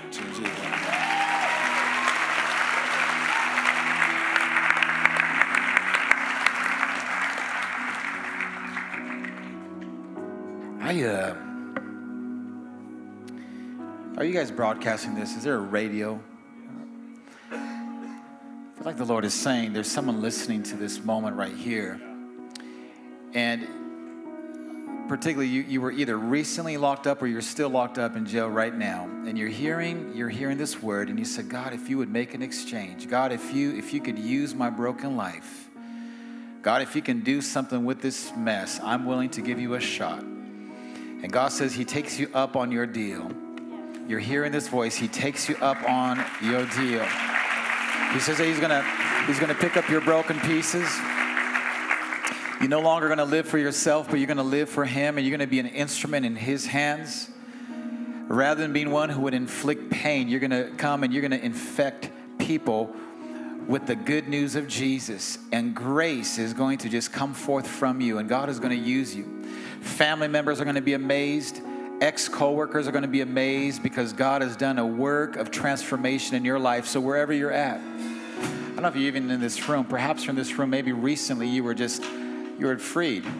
And you're saying, That is me. Maybe that's you here, or maybe you're listening to it, but I just sensed it so strongly in my spirit. He takes you up on that deal, like the great exchange. He takes you and He makes that exchange in the name of Jesus. God, we declare the finished work of the cross, the blood of Jesus that washes away our past, our pain, and our suffering. I speak, Lord, the prophetic destiny over this brother, particularly in the name of Jesus.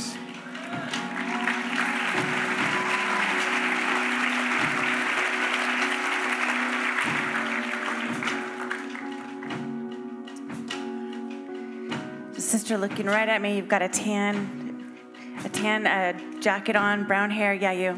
Would you just stand up real quickly? My sister, I think it's the one right behind you, the one right, right in back. I'll, I'll get to you in a minute, but yes, you. Um, uh, for Christmas, my sister gave me a, um, an oil diffuser. I've never seen it before, but it was there's all these different oils that she um, showed me all these different things, and I feel like the Holy Spirit wanted to just call you out and let you know that He is pouring the oil of the Holy Spirit into your life, and the flavor of the Lord is so beautiful. He's given, He's made you a dispenser, a dispenser of His Holy Spirit, and He is He's going to visit you in the night hour, and you're not going to be afraid anymore. He's taking fear and torment off of your life. There will not be even tears at night anymore because the the rest and the uh, uh, the rest of the Lord is sweet. He says He gives His His sweet sleep, and I just speak the peace of the Lord to your soul. I speak the peace of the Lord to you and through you. The Lord is going to use you in a powerful way. And you have said, Me?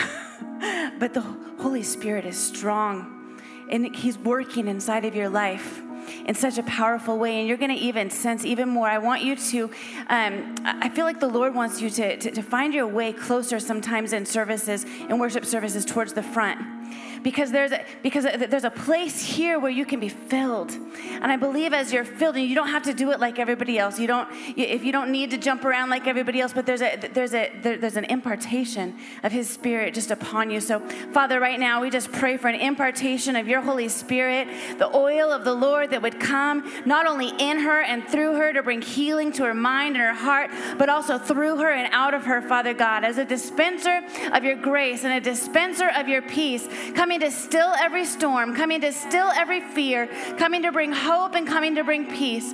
Father, right now, release it to her in the name of Jesus. In the name of Jesus. And earlier, as my husband was getting ready to um, finish preaching and the worship team came up, if you've ever been a part of a worship team, you know there's something called a sound check. And right before you get up on stage, you have to listen to make sure that the mics are working correctly, make sure everything's working correctly together. And I just have a word, I believe, for the worship team of the house that God is wanting you not just to do a natural sound check, but from this day forward, you do a spiritual sound check with every, I know you already do individually, but even almost as a practice, there will be a, there'll be a new voice from heaven that comes and a new sound that even comes out of you. And there's, there's an anointing on this house for worship, but there's an anointing on this house to release worship as well. And I know you already have, but there's a sound coming, and you're to do a natural sound check, but you're also to do every time a spiritual sound check. Lord, what are you saying? Lord, and I know you already do, but every single one on the worship team, not just one of you, everyone who is a part of the worship team, and maybe the entire church collectively, Lord, what's the sound? I wanna, I wanna, I wanna be in unison together as a team. So God is God is imparting to you a sound check a sound check where you'll be able to hear the voice of God and be able to be able to see because when you the worship team sings out and maybe you felt it tonight there's freedom in the house. There's healing. There's something that not even somebody on a mic can do. The Holy Spirit does it. And as we listen for the voice of the Holy Spirit, He comes and He brings a healing. So collectively, as we listen for that sound check, He's going to come and He's going to do miracles like you have never seen before in this house.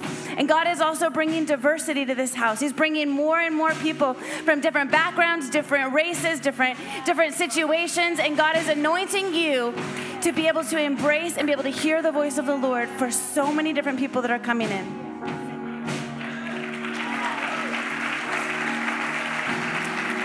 So I'm, I'm a prophet and a pastor, so I'm going to prophesy over you, but in a second. Is that okay?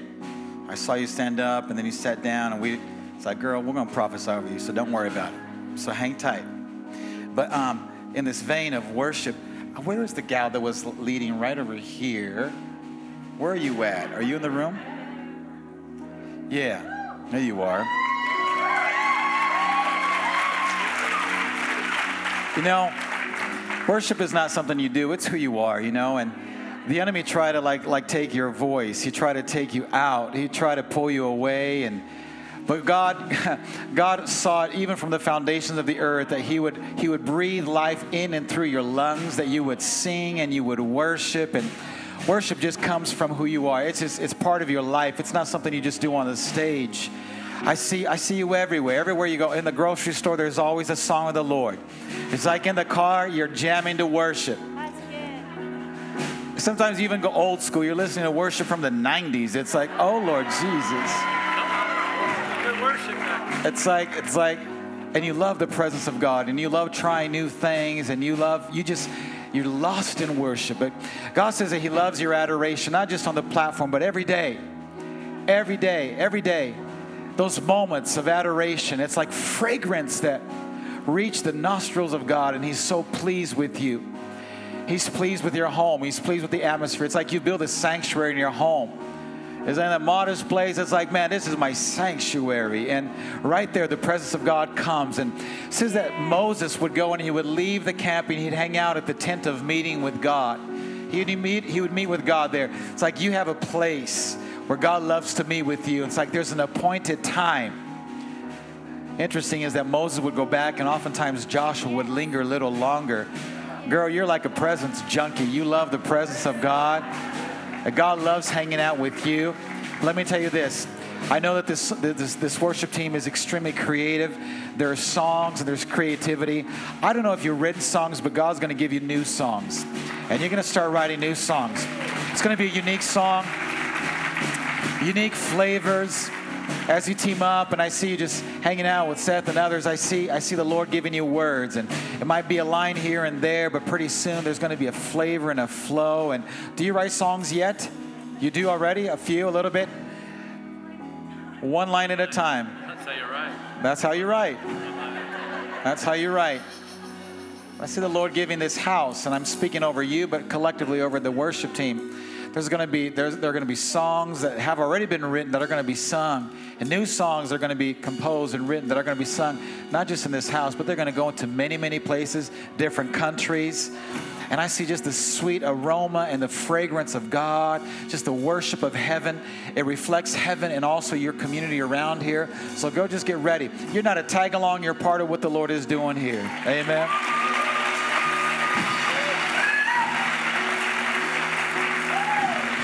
Yeah, you. Yeah. You know, God is the God of seasons, and you find yourself in a very unique season right now. Sometimes there's a there's a, a desire within us to like, come on, let's hurry up and get to the next season. But in every season there is a blessing. God's timing is perfect, and I just sense that you're in a season right now, like the, the, the on the potter's wheel and the clay is being formed and God is doing some deep work, deep things in your life and He's giving you the grace to navigate through this season. And, and I think the word of the Lord, I just sense it in my, my spirit. Lord says, His grace is sufficient for you.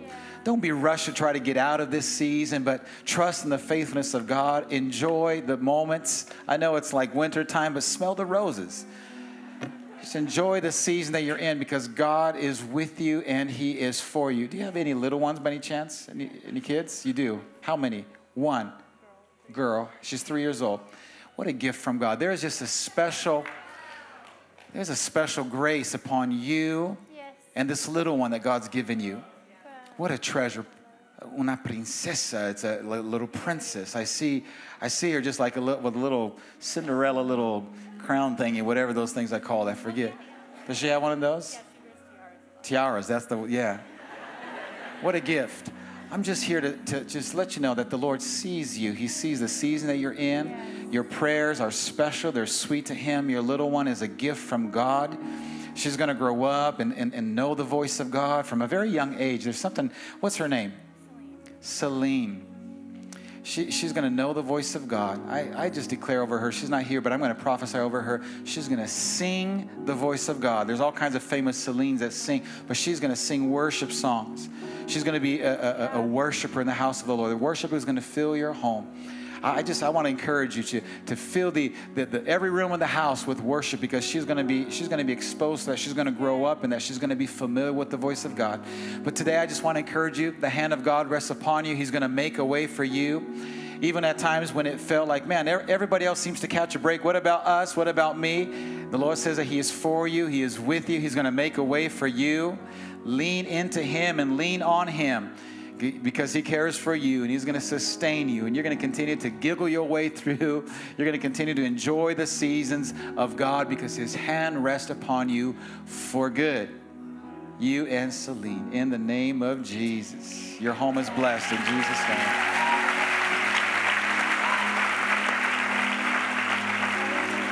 Stand up. Yeah. There's such a such a, a deposit of the Word of God in the two of you. There's maturity. You're seasoned. Yes. You're seasoned. Veterans in the house of the Lord, veterans in the kingdom.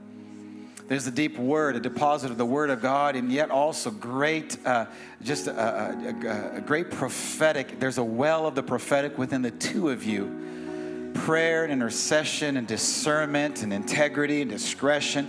It's like you are armor bearers in the house of God. You know, in this house, it's like there, there, there's an amazing team of leaders around you. You're part of it, obviously. And but what a, what a joy! Is, I'm reminded of Jonathan and the armor bearer. And uh, in, in, this case, I see like J.O. as literally J- Jonathan. And I see, I see you too as armor bearers who would say, Do what you have in mind. We are with you, heart and soul. It's like you are all in. The two of you are all in. You are deeply committed. You, you've, you've sipped the Kool Aid. it's like you, you, you drank it all and you came back for seconds. Now, you're, you're deeply, deeply committed. You are faithful. You, you are good stewards. It's like, man, you, you are the dream armor bearer team. Pillars in the house strong, unmovable, unshakable. It's like, man, it's like the Lord comes today even to say, well done, well done. And even when others would have come with the voice of accusation, God's giving you that, that you're like the peacemaker, is able to diffuse all that and filter that away and deflect that. And you've guarded leaders and you've guarded, even in times past when others would have come with the voice of accusation, rather than taking on the offense, you deflected it away and you guarded your pastors and leaders. And God is so pleased. God is so pleased. And because, you know, you're, you're in a vital place in the house you know, when, when there's a team like this, we see the good, the bad, the ugly, we see everything. And, and it's like, man, you've learned and you've known what it is to cover in love. It's not a cover up, but you cover in love. And God is so pleased and honored with that in your heart and your attitude, your disposition. God says that He's going to continue to speak to you. He's going to, I know that there's a, a word deposited in you, there's a teaching grace on you, there's a prophetic thing on you. I don't know if you guys lead at times all night prayer meetings or whatever, but I see just like, just like a thrusting in the spirit, like an authority to pray for a region. It's like there, there's different levels of authority, and I see the Lord just increasing levels of authority to decree the word of God. You know, and, and over the two of you, there, there's I sense like like there's some some some generational things. There's some families that are just bound by just generational curses and they're just kind of entrenched in this stuff. And it, you have to break it in the spirit. You have to pray it through. And there is a warring anointing upon the two of you to break break these strongholds off of people's lives and homes and families. It's like, you know, the disciples that came back to Jesus, and Jesus says, some, some of these only go through prayer and fasting. And I, I, I, sense like the authority of the Lord as, as, you, as you seek the Lord, as you position yourself. God's granting you the, the authority because the call upon the house, now this is a collective word and it applies to you, but the, the call upon this house is that you guys are going to go in, into difficult places, into difficult regions, and you're going to have to break through in the spirit first. Before the troops get there physically, you have to bombard it in the spirit. And I see the two of you being catalysts of just spiritual warfare and declaring the word of God and speaking the kingdom of God. Let your kingdom come and your will be done in this place, in this community, just as it is in heaven. And I see the Lord giving you uh, just the authority to speak His word, and it's gonna it's gonna open things up in the heavens. J.O., I prophesied over you guys, I think I remember now, at MFI years ago when we were at Red Lion or one of those hotels. I think you alluded to, because I had some funky, like pants or something, you said. I had like some, I don't know, first time I met you, right? Yes, that's right.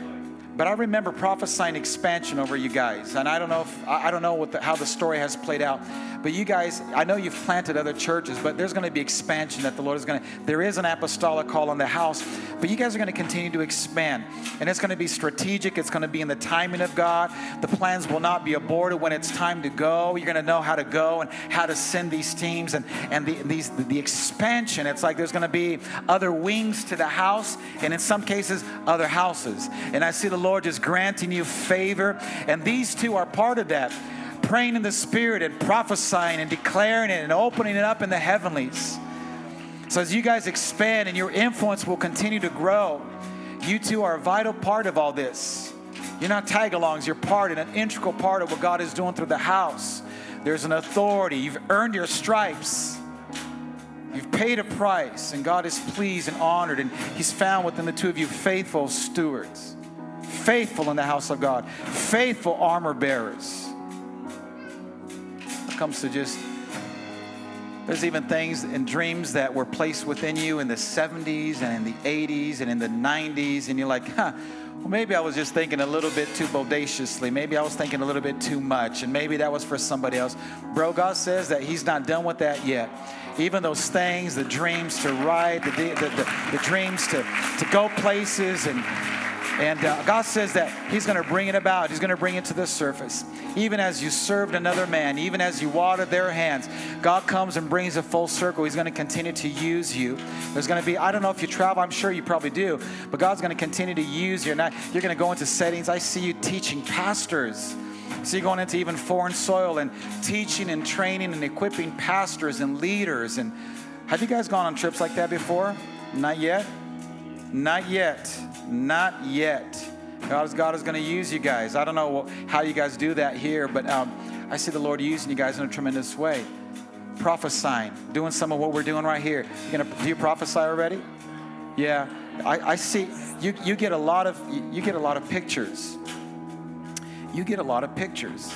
It's like pictures. Your vi- your, your, your vision. Your your your you're visual kind of individual, aren't you? God gives you pictures describe those pictures. I see, like, remember those overhead projectors from back in the day? That's old school right there. I see that the prophetic as I lay hands on you. I see the Lord giving you like like those transparencies overhead, like like like I, I see the Lord giving you the imagery and the vision and the picture. Describe it. That's prophetic. Describe what you see. Speak forth what you see, and then God is going to continue to place layers, and you're going to describe what the Lord is revealing to you, and it's going to find their hearts. It's going to be the word that they need to hear. This is going to increase in the name of Jesus. Let there be an increase prophetic activity, prophetic in the two of these prophetic, intercession, deep intercession, warring intercession, warring, authority to war, yes. authority to wage a good war, to overcome. To overcome. We declare it over these two, but over the house catalytic individuals, prayer and intercession, the prophetic, in the name of Jesus. In the name of Jesus. In the name of Jesus. Your home is blessed your offspring, your children, your bloodline, every single one is blessed. Every single one is blessed. Every single one, children, grandchildren, spiritual children, they're blessed in Jesus' name.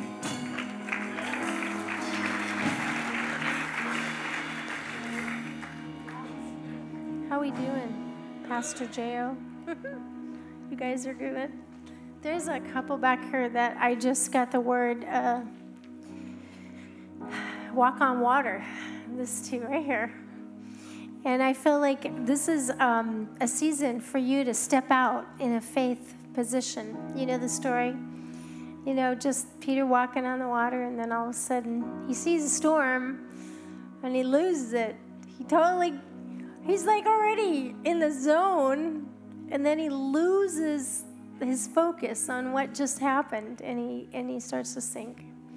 But Jesus, you know, is there. And I feel like for you, there's a um, there is a there was a stepping out, a step out in faith, and a step out and seeing God. And then there was a there was a turbulence, uh, the storm sort of to stir around you, and took some loved ones and really shook you to your core. The Lord says today, I come to bring comfort to you, daughter comfort to the places of loss, the places of not understanding why. I've seen your cries and I heard your cries and your tears. And God comes and says, I was in the midst of the storm. I have a way for you to survive these things. As you cling to me, as you step out again, Trust in me, says the Lord, because I have a good plan for you and your family, for your kids. You have kids? There's a there's um there's just a a unique something about your kids, something something special. And, a, and God is saying there's a there's a hand. His hand is on your kids. He knows exactly what he's doing. He's a, he knows exactly for the purpose that he created each one. And see, I have a special needs granddaughter, and she is um, a huge, huge testimony. And though, though she can't talk or walk, she has an influence because my son-in-law talks about the change in, that was in their hearts. So, in what we see as a storm or a, an impossible thing, God is working in the midst of it, and He has not forgotten you. He has not forgotten your situation. And your kids are all in His hand. I pray covering right now over their family against the attacks of the enemy, even. And I pray tonight that you would create in them a strength out of this storm, that they would give others hope in their storms. They would say that our God is awesome, our God is able, our God is faithful, our God has been a rock to us in the midst of our trial, in the midst of our tragedy. God has been with us, and He can be with you. Your testimony is, is a raw one, but it is going to change. It'll change the course of some people's lives. You see, when we give up hope, the enemy gets the advantage and he sows seeds of despair, and then death and destruction follow that. But God is in the midst of turning despair into hope again. And I just I just so believe that you guys have been through it, but God is on your side and He has not lost sight of you. I just believe that with all my heart. I see it in you. Amen. Amen. Are you guys are you guys married? Are you guys, are you guys married? Yeah. How long have you been married? Seven years is a good number. So special. What is that? Seven years is the number of completion or something? Yeah, yeah I got my Perfection. I got it right. What? Perfection. Perfection. Oh, you feel like this is a perfect year. I just pray over your marriage. You don't have to answer that. You know what? you never want to ask a married couple, you know, right on the spot. Right now, I just pray over this couple. I believe for a unique charge over them. They they have a unique calling. They're in a place of influence. They're even in a platform where people have to listen to them. And I believe that their influence, even amongst young people, is strong and growing. And God, you're going to give them opportunities to witness. You're going to put words in their mouth that they didn't even know they had. You're going to teach them. I see them even in just like recreational places doing evangelism I don't know if you take teams recreationally, but I just see you leading people, young people, even all different ages. But there is an influence. You guys have a leadership gift in you, and God is raising up in the two of you an even stronger gift. You need to press in and ask God to equip you because He's got more for you. He's got an assignment for you to touch the the community that you do you live in this community in this area there's a there's an influence that the two of you have that is powerful and it's a leadership gift and god is blowing on the two of you and i i just want to also bring a word of healing right here a healing of i just feel it's a father thing and right now there's a dad there's a there's a dad thing going on but God is bigger than the disappointments. He's so, he's such a great dad. He brings in, he replaces what seems like, um, what seems like an unchangeable situation. And he, he replaces it with his glory and his goodness. And he actually has given you some wonderful fathers in this house. And I feel like there's a great thing here for you. This is a great place for you to plant roots.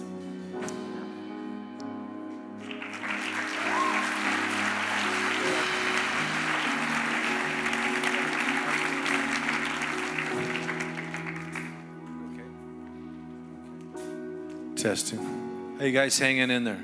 All right. Don't anybody being like Eutychus and falling out of their chair. and We have to raise you from the dead or something. Amen. There's a man, uh, one, two, three, four, five, six row. He got kind of a grayish, greenish plaid shirt. You're looking down right now. You're staring at me, and that's you. Would you stand up, sir? What a, a beautiful man you are. There is, a, there is an incredible spirit of prayer in you. I mean, you pray and you pray, you call upon the name of the Lord. I have a, I have a, there's a man that I know. He sees me once a year. I met him one time at a conference. His wife's a flight attendant, so he gets these buddy passes. He lives on the East Coast. He prays for 900 pastors a year, and he tries to fly and meet all of them to the most. And how can I pray for you this year? He just comes and once a year has lunch with me. He's kind of a nerd, and uh, he can't hear. He's got this like old-fashioned megaphone thing coming out of his ear. I'm at Applebee's, and tell me how to pray, you know, and just. Uh, and I kind of give him what I'm doing, and he flies off. I don't see him for a year, but he prays for me all year. And you're the type of guy that just prays for people and prays for situations and waits on the Lord and and uh, what you do in the secret place. It's it's like the war room. You're just calling on the name of the Lord. I see names in front of you. I see people you're praying for. I see lists you're checking off. I see leaders you're carrying on and and, and what is not powerful on the outside is powerful on the inside because the Bible says the weapons of our warfare are not natural, but they're mighty in God, even to the pulling down of strongholds. Paul was actually talking about his ministry, and you have you're mighty in God, pulling down strongholds. And you may not think that your prayers are moving heaven much, but they're moving heaven much. You got to be there. You got to be praying because when, when, when you stop, it's like them dropping Moses' hands and, the, and the, when, when they went against the Amalekites in Exodus 17, the enemy prevails. So you lift up the rod of God. You lift up the rod of God and release the power of God in this church. I want you to, can you lift your hands up right now for me? right now. Come on, it may be weak, but you lift up the power of God. You lift it up in prayer. You lift it up for the people. You, you lift it up for situations. You, you lift it up. Hours of prayer. You lift it up. You call upon the name of the Lord. And come on, demons are fleeing. Strongholds are coming down. Breakthrough is coming because your hands are up and the rod of God is up. Jesus' name. Put this fight in our brother. In his weakness, strengthen him. In his weakness, strengthen him. That, that power may rest on him. That I boast in my weaknesses, that the power of Christ may rest upon me, Paul said. And God is pouring through you a great authority. In the spirit world, you're known. In the demon world, you're known. My greatest compliment is have your name known in hell. Your name's known in hell. They know you, they fear you. Fight on! Fight on! In the name of Jesus.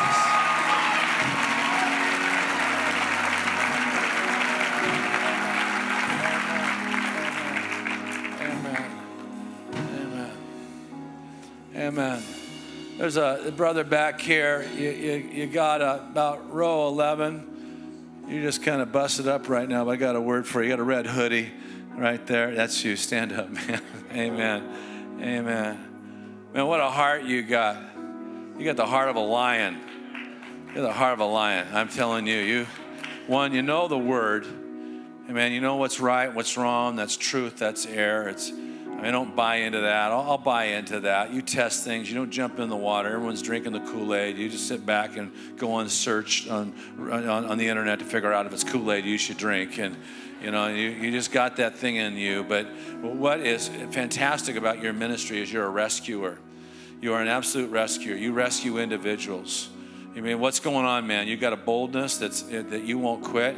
Where are you? I haven't seen you in church.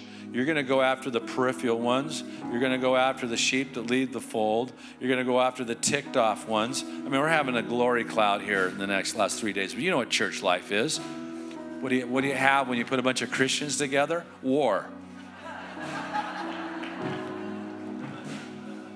And those that get offended and get bent out of shape, those get deceived, those get discouraged, those fall back into addiction. You're going to be the chaser.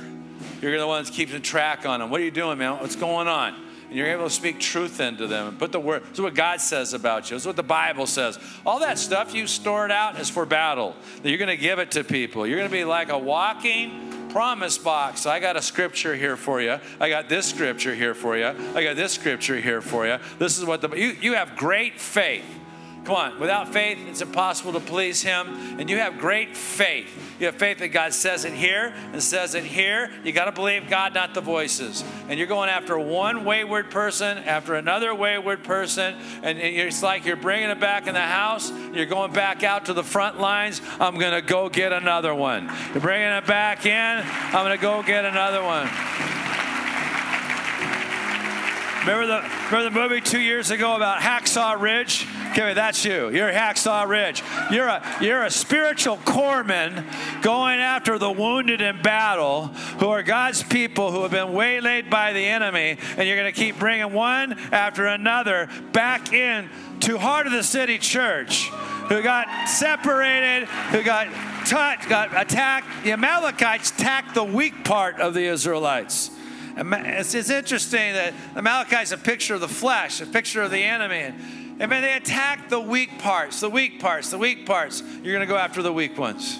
Amen. Father, do that in him in Jesus' name. Amen. Amen. Amen. One last thing, and give it to the next part of the team. We're kind of flowing here a little bit out of rhythm. We're just going to let people go that got it, and the rest of us can just clap them on here a little bit.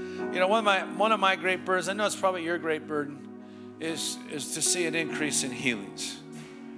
I mean, the revelation gift is is wonderful and, and to read people's hearts. And Paul said when secrets of their hearts are revealed, that they will fall on their face, say, you know, they'll worship God and say, God's truly among you.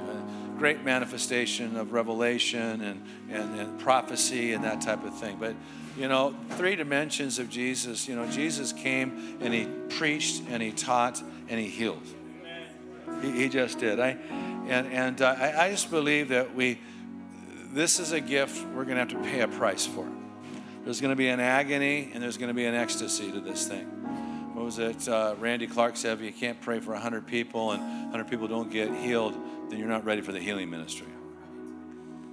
You know what I'm saying? You, if you're not willing to do that, then, then, then you're going to back away. It's messy because, you know, someone gets healed, someone dies. And you go through all these things. And we prayed over my father in law with cancer, and he was dead three weeks later. I mean, it, it really took me. We, other people got healed and delivered and everything else. And so we, we go through these things. What's the answer? I don't know.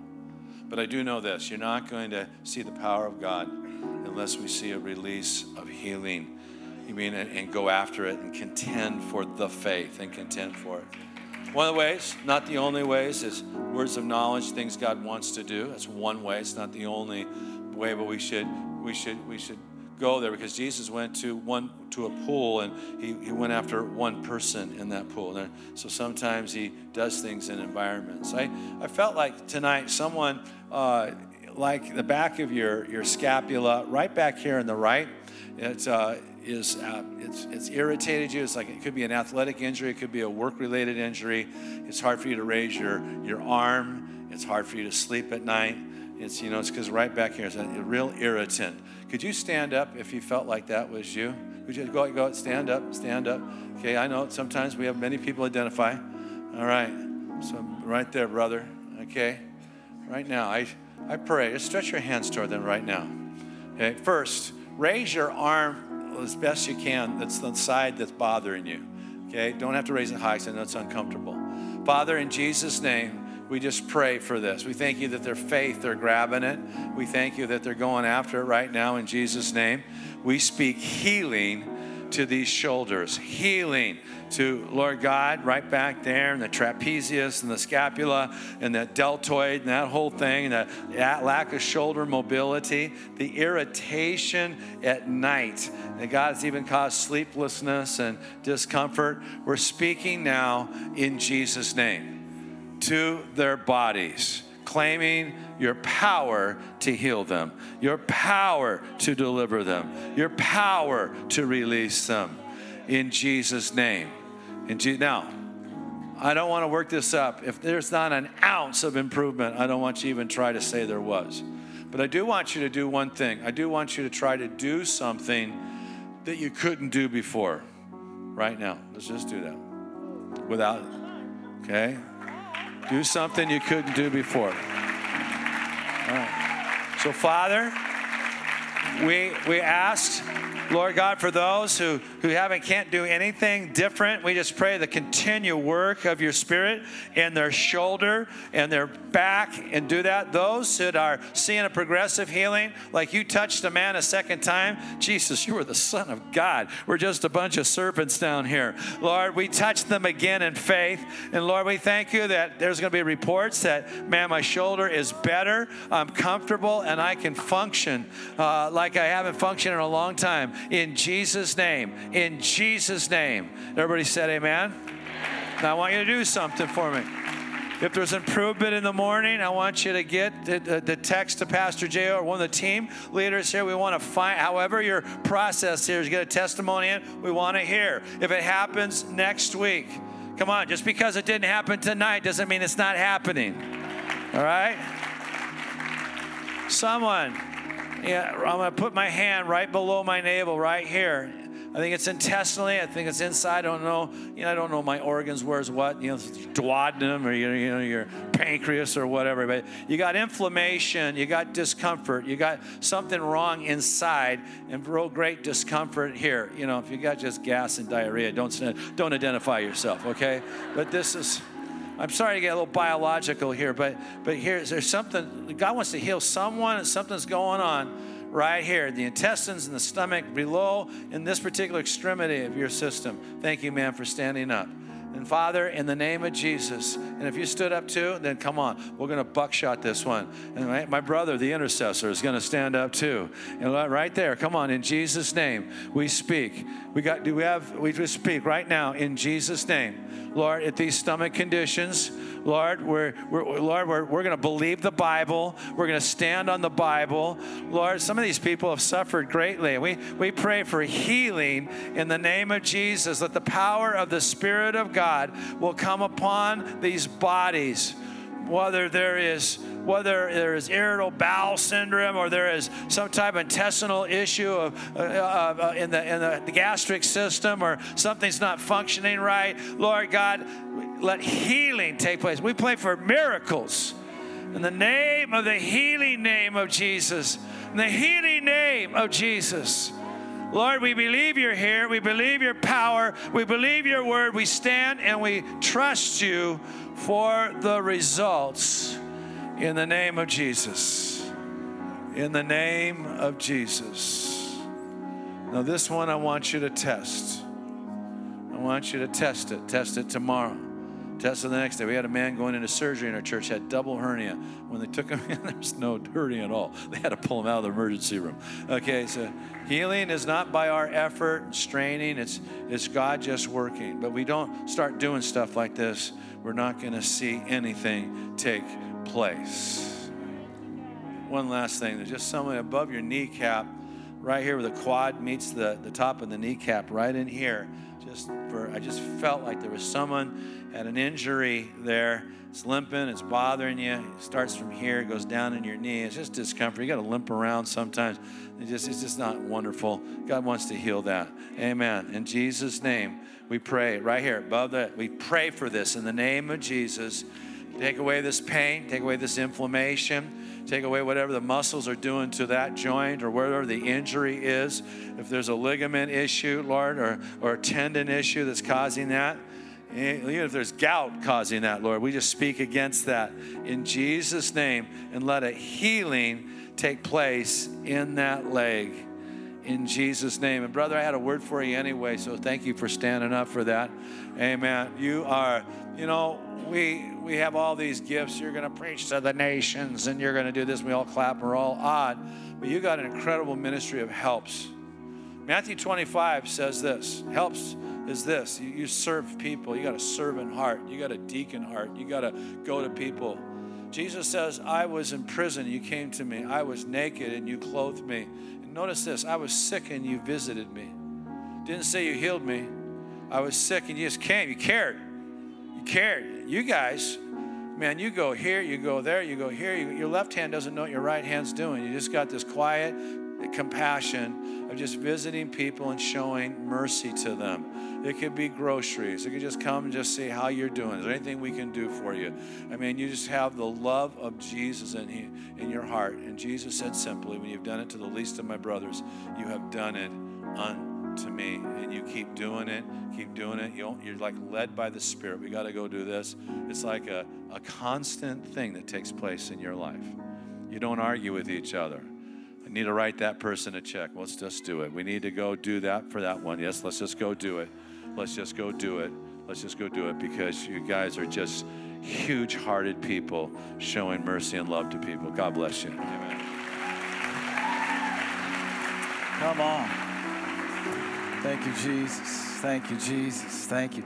Has tonight been amazing? Have you been encouraged? I don't know if my mic is working or not. Can you hear okay? Is it working okay? Can you hear the sound? I, uh, my favorite thing every every Sunday, for the glory of God and because He's faithful and merciful, every Sunday people give their lives to Jesus at our church. It's amazing. We've got we've got businessmen and women that are getting saved, folks from the tech industry, homeless people, folks from all kinds of backgrounds meeting Jesus. Why? Because Jesus loves to connect with them. I want to invite you to stand to your feet tonight. And I, I, don't know how you guys do it around here, but I have a hunch that there are a few of you here tonight, maybe, maybe many, that you're not right with God. Maybe you came tonight, maybe a friend invited you to church or a family member, somebody invited you to come to this church, and like, man, this is different from what I had imagined. I didn't know what to expect. But you came here tonight and you're like, you know what? I'm not right with God. Maybe one or two scenarios have played out in your journey. Maybe you've never given Him the opportunity to be the designated driver in your life. And you've been calling all the shots. You've been the boss. You've been the CEO, the chairman, the store manager, the supervisor, the shift leader of your own life. And you're like, man, I'm just kind of stuck and I, I don't feel like I have a sense of hope or purpose. And I, I need God. Maybe that's your story tonight.